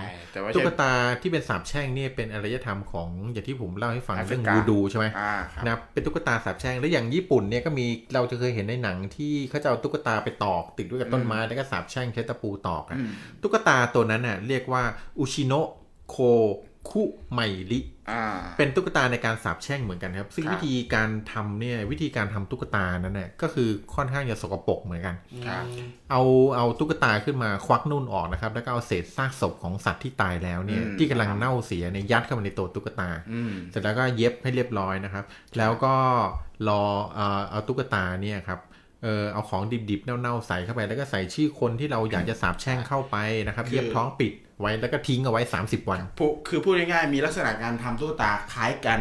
แต่ว่าตุ๊กตาในไทยเนี่ยไม่ได้เป็นเหมือนตุ๊กตาบูดูกับตุ๊กตานะแต่ว่าเป็นตุ๊กตาที่เขาทำขึ้นมาเพื่อที่เป็นตัวแทนของคนนั้นแล้วก็บางทีก็อาจจะจริงๆไม่เราไปเรียกว่าตุ๊กตาบูดูเองแต่จริงตุ๊กตาบูดูเนี่ยมีเป้าหมายแค่สาบแช่งเท่านั้นใช่ไหมแต่เราใช้หลายอย่างเลยใช้ทั้งสาบแช่งใช้ทั้งทำเสน่ห์ใช้ทั้งเอามาทำแบบอะไรเยอะแยะไปหมดเลยตุ๊กตาสารพัดประโยชน์เป็นตุ๊กตาสารพัดประโยชน์อาจจะไม่ได้เรียกว่าบูดูแต่เรามักจะแบบถนัดเพราะว่ามันดังบูดูใช่ไหมอย่างนี้ตุ๊กตาฟางตุ๊กตาพูดถึงนั้นเยอะแยะพูดถึงตุ๊กตาใช่ไหมพูดถึงตุ๊กตาในถ้าในไทยเราจะรู้ว่าตุ๊กตาในไทยมันก็จะมีพวกหมอผีก็จะมีตุ๊กตาลูกกอกตุ๊กตาอะไรแบบนี้ใช่ไหมผมเพิ่งรู้มาไม่นานนี้มันมีตุ๊กตาที่เรียกว่าหุ่นพยนต์ด้วยใช่ใช่พี่เคยได้ยินเรื่องหุ่นพยนต์ไหมเคยได้ยินน่ากลัวมากนะหุ่นพยนต์จริงวิธีในการปลูกเสกอะไรคล้ายๆควายธนูคล้ายๆพวกพวกควายธนูพวกอะไรเงี้ยที่บ้านออกมาเป็นรูปก่อนจากนั้นแล้วก็เสกอะไรให้สถิตอยู่ในนั้นแล้วก็กลายเป็นอะไรประมาณนี้นะครับมันมีตุ๊กตาที่เอาอย่างตุ๊กตาเสน่ห์เนี่ยก็ใช้เขาเรียกว่าใช้พวกผมทั่วอะไรสักอย่างผมกระดูกเล็บผีไตโหงใช่หรือว่าก็ถ้าเสน่ห์นะถ้าเสน่ห์ก็จะใช้อย่างจะเป็นทำเสน่ห์กับพี่ทอยก็จะใช้ผมของพี่ทอยไม่ต้องทำเสน่ห์กับผมหรอกครับคือผมยังน่าจะทำเสน่ห์ได้อย่างเดียวทำเสน่ห์ได้อย่างเดียวครับผมก็เอาผมของพี่ทอยเนี่ยมาพันกับตุ๊กตาครับผมแล้วก็เอาผมของเรามาพันกับตุ๊กตาของเรา2ตัวมาประกบกันแล้วก็พันไว้แล้วก็ไว้ใต้หมอนอะไรแบบนี้มันก็จะมีวิธีตุ๊กตาแต่ละแบบเขาเรียกเสน่ห์ยาแฝดเป็นศิลปะอีกแขนงนึงใช่ใช่ก็มันมีวิธีเยอะแยะเลยสำหรับพวกที่แบบพวกปลุกเสกเลขยันต่างๆเนี่ยมันเป็นเรื่องที่เอาไว้ง่ายบางอย่างนะครับเป็นเรื่องที่จินตนาการเอาว่ามโนอ่ะเหมือนคนมโนอ่ะจริงต้องจริงพอเหมือนคนมันต้องพอพูดอย่างนี้ต้องระวังนะเพราะว่าเดี๋ยวนี้ผมเริ่มไปเซิร์ชใน Facebook ครับเริ่มมีไอเทมพวกนี้ขายใน Shopee เลยนะใช่บ้าบอมากเลยตุ๊กตาเสน่ห์ซื้อไว้สะสมบางทีซื้อไว้สะสมไม่เป็นตุ๊กตาที่เขาแนะนำว่าซื้อไว้ทำพิธีฮะเขาทำตุ๊กตามาอย่างนี้แล้วบอกเอาไปทำพิธีเป็นเสน่ห์ยาแฝดเอาเป็นซื้อตุ๊กตาจาก Shopee ไปแล้วจะทำให้แบบสาปแช่งคนที่ท่านเกลียดได้อะไรอย่างเงี้ยครับพี่ธนาคุณบอกว่าตุ๊กของไทยเนี่ยทำได้จากหลายอย่างตาของผมเนี่ยเคยทำจากกิ่งไม้ดินเหนียวเศษผ้าใบไม้ขึ้นอยู่กับแต่ละการใช้งานอันนี้เรียกหุ่นพยนต์ที่พิธนาวัสสุไล่ฟังเนี่ยอันนี้คือการปลูกเสกหุ่นพยนต์ใช่คือจริงตุ๊กตาของไทยอ่ะส่วนใหญ่จะเรียกว่าหุ่นพยนต์นั่นแหละแต่ว่ามันมีหลายอันที่แบบอาจจะไม่ได้เรียกหุ่นพยนต์โดยตรงนะแต่ว่าจากที่ผมบอกอ่ะมันคล้ายๆกับการปั้นรูปคนจากดินเหนียวปั้นรูปสัตว์จากดินเหนียวแล้วก็เสกเข้าไปอะไรอย่างเงี้ยก็เราจะได้ยินควายธนูเนี่ยบ่อยนะครับจริงๆมันเหมือนเป็นวิชาหนึ่งนะถ้าต่างประเทศเนี่ยอย่างแฮร์รี่พอตเตอร์อย่างแจ็คสันอะไรนะเนี่ยเที่ยวเจ้าสายฟ้าเพอร์ซี่แจ็คสันอะมันเสกขึ้นมาเป็นกระทิงเงี้ยปั้นออกมาแล้วก็เสกเป็นกระทิงเสกเป็นนู่นนี่นั่นอย่างเงี้ยคือวิธีเดียวกันวิธีคิดเดียวกันง่ายเพราะนั้นไหนๆก็เรามาถึงหุ่นพยนต์กันแล้วนะครับถ้าถามว่าหุ่นพยนต์ของที่ไหนเนี่ยเขาบอกหุ่นพยนต์ที่มีชื่อเสียงก็คือชื่อเสียงที่สุดในตอนนี้นะครับก็คือหุ่นพยนต์ของอาจารย์ลอยหุ่นพยนต์ของอาจารย์ลอยตอนนี้คืออาจารย์ลอยเนี่ยเป็นผู้มีชื่อเสียงในด้านการปลูกเสกหุ่นพยนต์ตอนนี้เข้าใจว่าท่านน่าจะไม่อยู่แล้ว แต่หุ่นพยนต์ที่ท่านด้วยแต่หุ่นพยนต์ที่ท่านปลูกเสกเอาไว้เนี่ยตอนนี้มีคนกำลังตามหาแล้วก็ซื้อขายในราคาหลักแสนเลยนะใช่ถ้าใครไม่มีเทคนิคคือไม่เก่งเรื่องหมอผีที่ไม่เก่งเรื่องการปั้นกันอะไรเงี้ยใช้เป็นวาดเอาก็ได้นะเขาจะเรียกว่าภาพยนตร์ว่ะเฮ้ยเข้าท่าไว้เล่นใช้วิจารณญาณเยอะเลยเนี่ยก็ถามมีคนอาจจะมีคนสงสัยว่าหุ่นพยนต์เข้าไว้ประโยชน์เข้าไว้ทำอะไรหุ่นพยนต์เนี่ยเขาประโยชน์ของหุ่นพยนต์เนี่ยเข้าไว้เหมือนเป็นทหารอารักขาครับคือเอาไว้รักษาตัวบางคนปลุกเสกหุ่นพยนต์มาเฝ้าบ้านเฝ้าสินทรัพย์เฝ้าทรัพย์สินอะไรอย่างนี้ถ้าปั้นเป็นหุ่นพยนต์เนี่ยเอาไว้ปลูกเสกไว้เฝ้าบ้านถูกไหมแต่ถ้าเอาไว้กินเอาไว้อะไรเงี้ยมันจะเป็นแหนมประยนต์กินทำแปะอะไรแหนมประยนต์โอเคใช้วิจารณญาณนะครับใช้วิจารณญาณไม่ต้องใช้แล้วโปรดตัดสินเลยครับว่าใครควรฟังไม่ควรฟังโอ้ยแย่เลยหุ่นพยนต์หมดกันหมดความขังกันโอเคตอนนี้ก็ถ้าเอาความเป็นเอกฉันท์ก็น่าจะคุณมินนภัทรมินนักวาดของเราเอากกรากไป1กระปุกเลยครับรับไปเลยครับคุณมินครับตบมือไม่มีเสียงแปลว่าคราวที่แล้วนี่คุณมินนี่เอาน้ำพริกกกรากไปแสดงว่าติดใจนะเนี่ยมาชิงรางวัลครับอร่อยจริงอร่อยจริงเรื่องปิ้งย่างครับผมโคตรกรอบอะไรครับผมไหนๆก็ไหนๆคุณมินครับคุณมินมีเพื่อนว่างๆที่ยังเป็นโสดอยู่ไหมครับช่วยแนะนำให้ผมหน่อยไหนๆก็เอากกรากไปปกนึงแล้วเอางี้แล้วกันเด็ดเส้นผมเขาไม่ให้พี่น้อยนะเด็ดเส้นผมมาให้พี่ทอยหน่อยนะครับผมโอเคครับผมนะครับพี่ออนยังอยู่เนี่ยพี่ออนเงียบไปเลยนะครับพี่ออนหลับออนพี่เงาหัวสมมาตรอยู่ไหนนะเนี่ยอยู่ก็ไม่ต้องช่วงท้ายรายการแล้วเนาะมาทักทายกันหน่อยแล้วอ๋อโอ้มาเลยครับมาเลยครับผมแต่เราไม่เห็นได้กล้วยไม่ได้กล้วยเหรอมินนภัทรได้กล้วยไหมวันนั้นเอาเลยยังไม่ได้ส่งไปเลยน่าจะส่งแล้วนะก็ให้เขาส่งให้ให้ทางสปอนเซอร์ส่งให้แต่ว่าเดี๋ยวไปเช็คให้นะกล้วยที่เป็นเม็ดๆที่จีนวันทางนู้นเหรออุ้ยเขาได้กันหมดแล้วนะเขาได้กันหมดแล้ว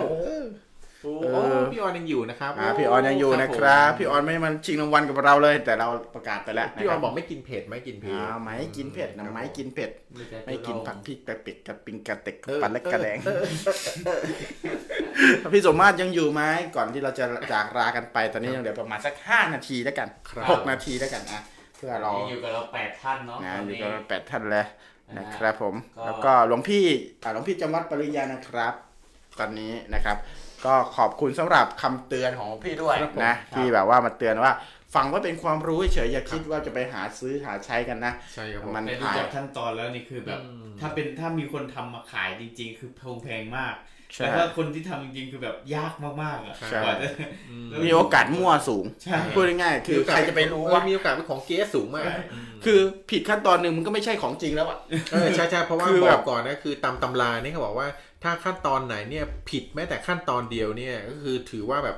หมดความขลังเลยนะครับต้องกลับไปเริ่มทำตั้งแต่ต้นใหม่โอ้เสียเวลามากผมคิดว่านะมันมีถ้ามันมีอยู่จริงนะมันจะกลายเป็นว่าพอเข้าไปในประชาปุ๊บเอาทูบปักปุ๊บมึงถ้ามึงไหม้หมดกูต้องออกแหละแต่ถ้ามึงไม่ไหม้นะถ้ามันหยุดไหม้เมื่อไหร่เราถึงจะไปลนได้ใช่ไหมครับปุ๊บมาถึงกลางๆมันดับแล้วอ่ะแค่นี้ก็ผิดแล้วจบอย่างเงี้ยคือเอามือไปดับเองหรือเอามือไปจิ้มเองดับเองใช่ครับเพราะนั้นก็จะมีหมอผีหัวเสฮะคือพยายามทำทูบให้มันชื้นไว้ก่อนพอจุดแป๊บเดียวแค่หัวปึ๊บพอมาถึงจุดที่ชื้นทูบดับเลยอนุญาตให้ทำผ่านไปขั้นตอนนึงอันนั้นก็โกงไปแล้วอันนี้โกงแล้วไปถึงปุ๊บไปเปิดอันนั้นไปเดี๋ยวนี้ให้ดันลุกขึ้นมันมีโอกาสลุกขึ้นเองต่ำมากอ่ะแล้วต้องมา7วัดสวดอีกโอ้โหอันนี้นี่คือแล้วขั้นตอนก็คือคาถาที่ต้องท่องตลอดเวลาจนปัจจุบันนี้ก็ยังไม่รู้แล้วว่าคาถานั้นที่เอามาท่องกันถูกหรือผิดก็ไม่รู้ใช่ใช่คือแบบเพราะฉะนั้นอย่าไปกระเสือกกระสนเลยครับเชื่อผมครับโพสต์รูปคู่กับรถสปอร์ตที่ใน Facebook ท่านนะครับท่านได้แฟนแน่นอนไม่ต้องไปกระเสือกกระสนหาเอาง่ายๆน้ำมันพายนะครับถ้าไม่มีรถสปอร์ตยืมพี่ทอยได้ได้เลยครับผมจักรยานอยู่หน้าบ้านครับผมตัวนี้พี่ทอยเห็นพี่ทอยกิ้งยืนตลอดเลยนะครับผมกิ้งอย่างนี้ใช่มั้ยกิ้งอย่างนี้ตลอดเลยกิ้งอย่างนี้บางทีก็กิ้งอย่างนี้กิ้งนอนตั้งก็กิ้งนอนเลยไอ้ละมกจกเป็ดก็เป็นช่วงรีแลกซ์เราช่วงรีแลกซ์ก่อนเราจะจากลากันไปในสัปดาห์นี้นะครับแล้วก็ พระอาจารย์หลวงพี่ว่ายังอยู่ครับผมขออนุญาตนะครับขอเรียกชื่อชัดๆหน่อยครับพระอาจารย์นมัสการพระอาจารย์พงษ์พินันท์นะครับผมพินันท์นะครับอยู่กับเราพระพงษ์พินันท์นะครับอยู่กับเรานะขอบพระคุณมากนะครับได้เวลาอันเป็นมงคลเลิศครับผมใครอยู่กับเราขอรูปหัวใจก่อนเราจะจากลากันไปแล้วกันนะขอกดรูปหัวใจให้สักหน่อยสักนิดนึงเลยตัวสนุกกันไหมครับสัปดาห์นี้เกี่ยวกับหมอผีใครมีคำแนะนำอยากให้เรานะครับพูดคุยเรื่องอะไรนะครับส่งกันเข้ามาได้แล้วเดี๋ยววีคหน้าเราจะมาคุยเรื่องนั้นเลยนะครับผมขอบคุณมากเลยครับผมที่พี่ทอยเล่าน่าจะเป็นวิธีของสายขาวมันมีวิธีของสายดำอีกเยอะเลยครับใช่ครับผมถ้ามีแนะนำมาได้เลยนะครับถ้าเป็นวิธีของสายดำก็จะใช้วิธีจับทุ่มอะไรแบบนี้ใช่ครับผมไม่ใช่เทควันโดยูโดเอาแล้วแต่ดีนะเล่าวิธีที่มันยากไว้เพราะวิธีที่ง่ายผมว่ามันยากกว่าอ๋อคือวิธีที่ดำมันจะง่ายกว่านี้เหรอครับอยู่ทาราสุดโอ้เหรอครับผมนี่วิธีดำน้ำมันพายมันจะไปทำอะไรสายขาวได้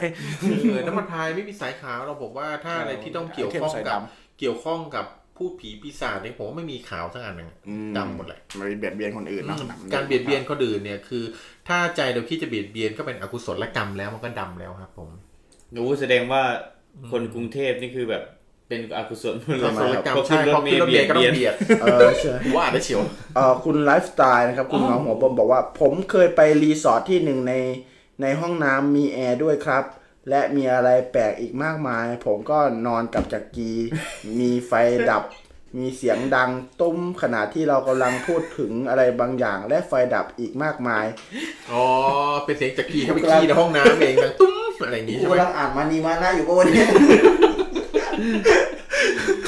โอ้พี่เบิ้ม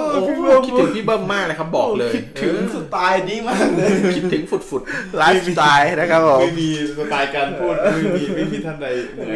หมือนเลยครับเป็นเอกลักษณ์ประจำตัวของพี่เบิ้มเงาหัวเบิ้มของเราเองนะครับ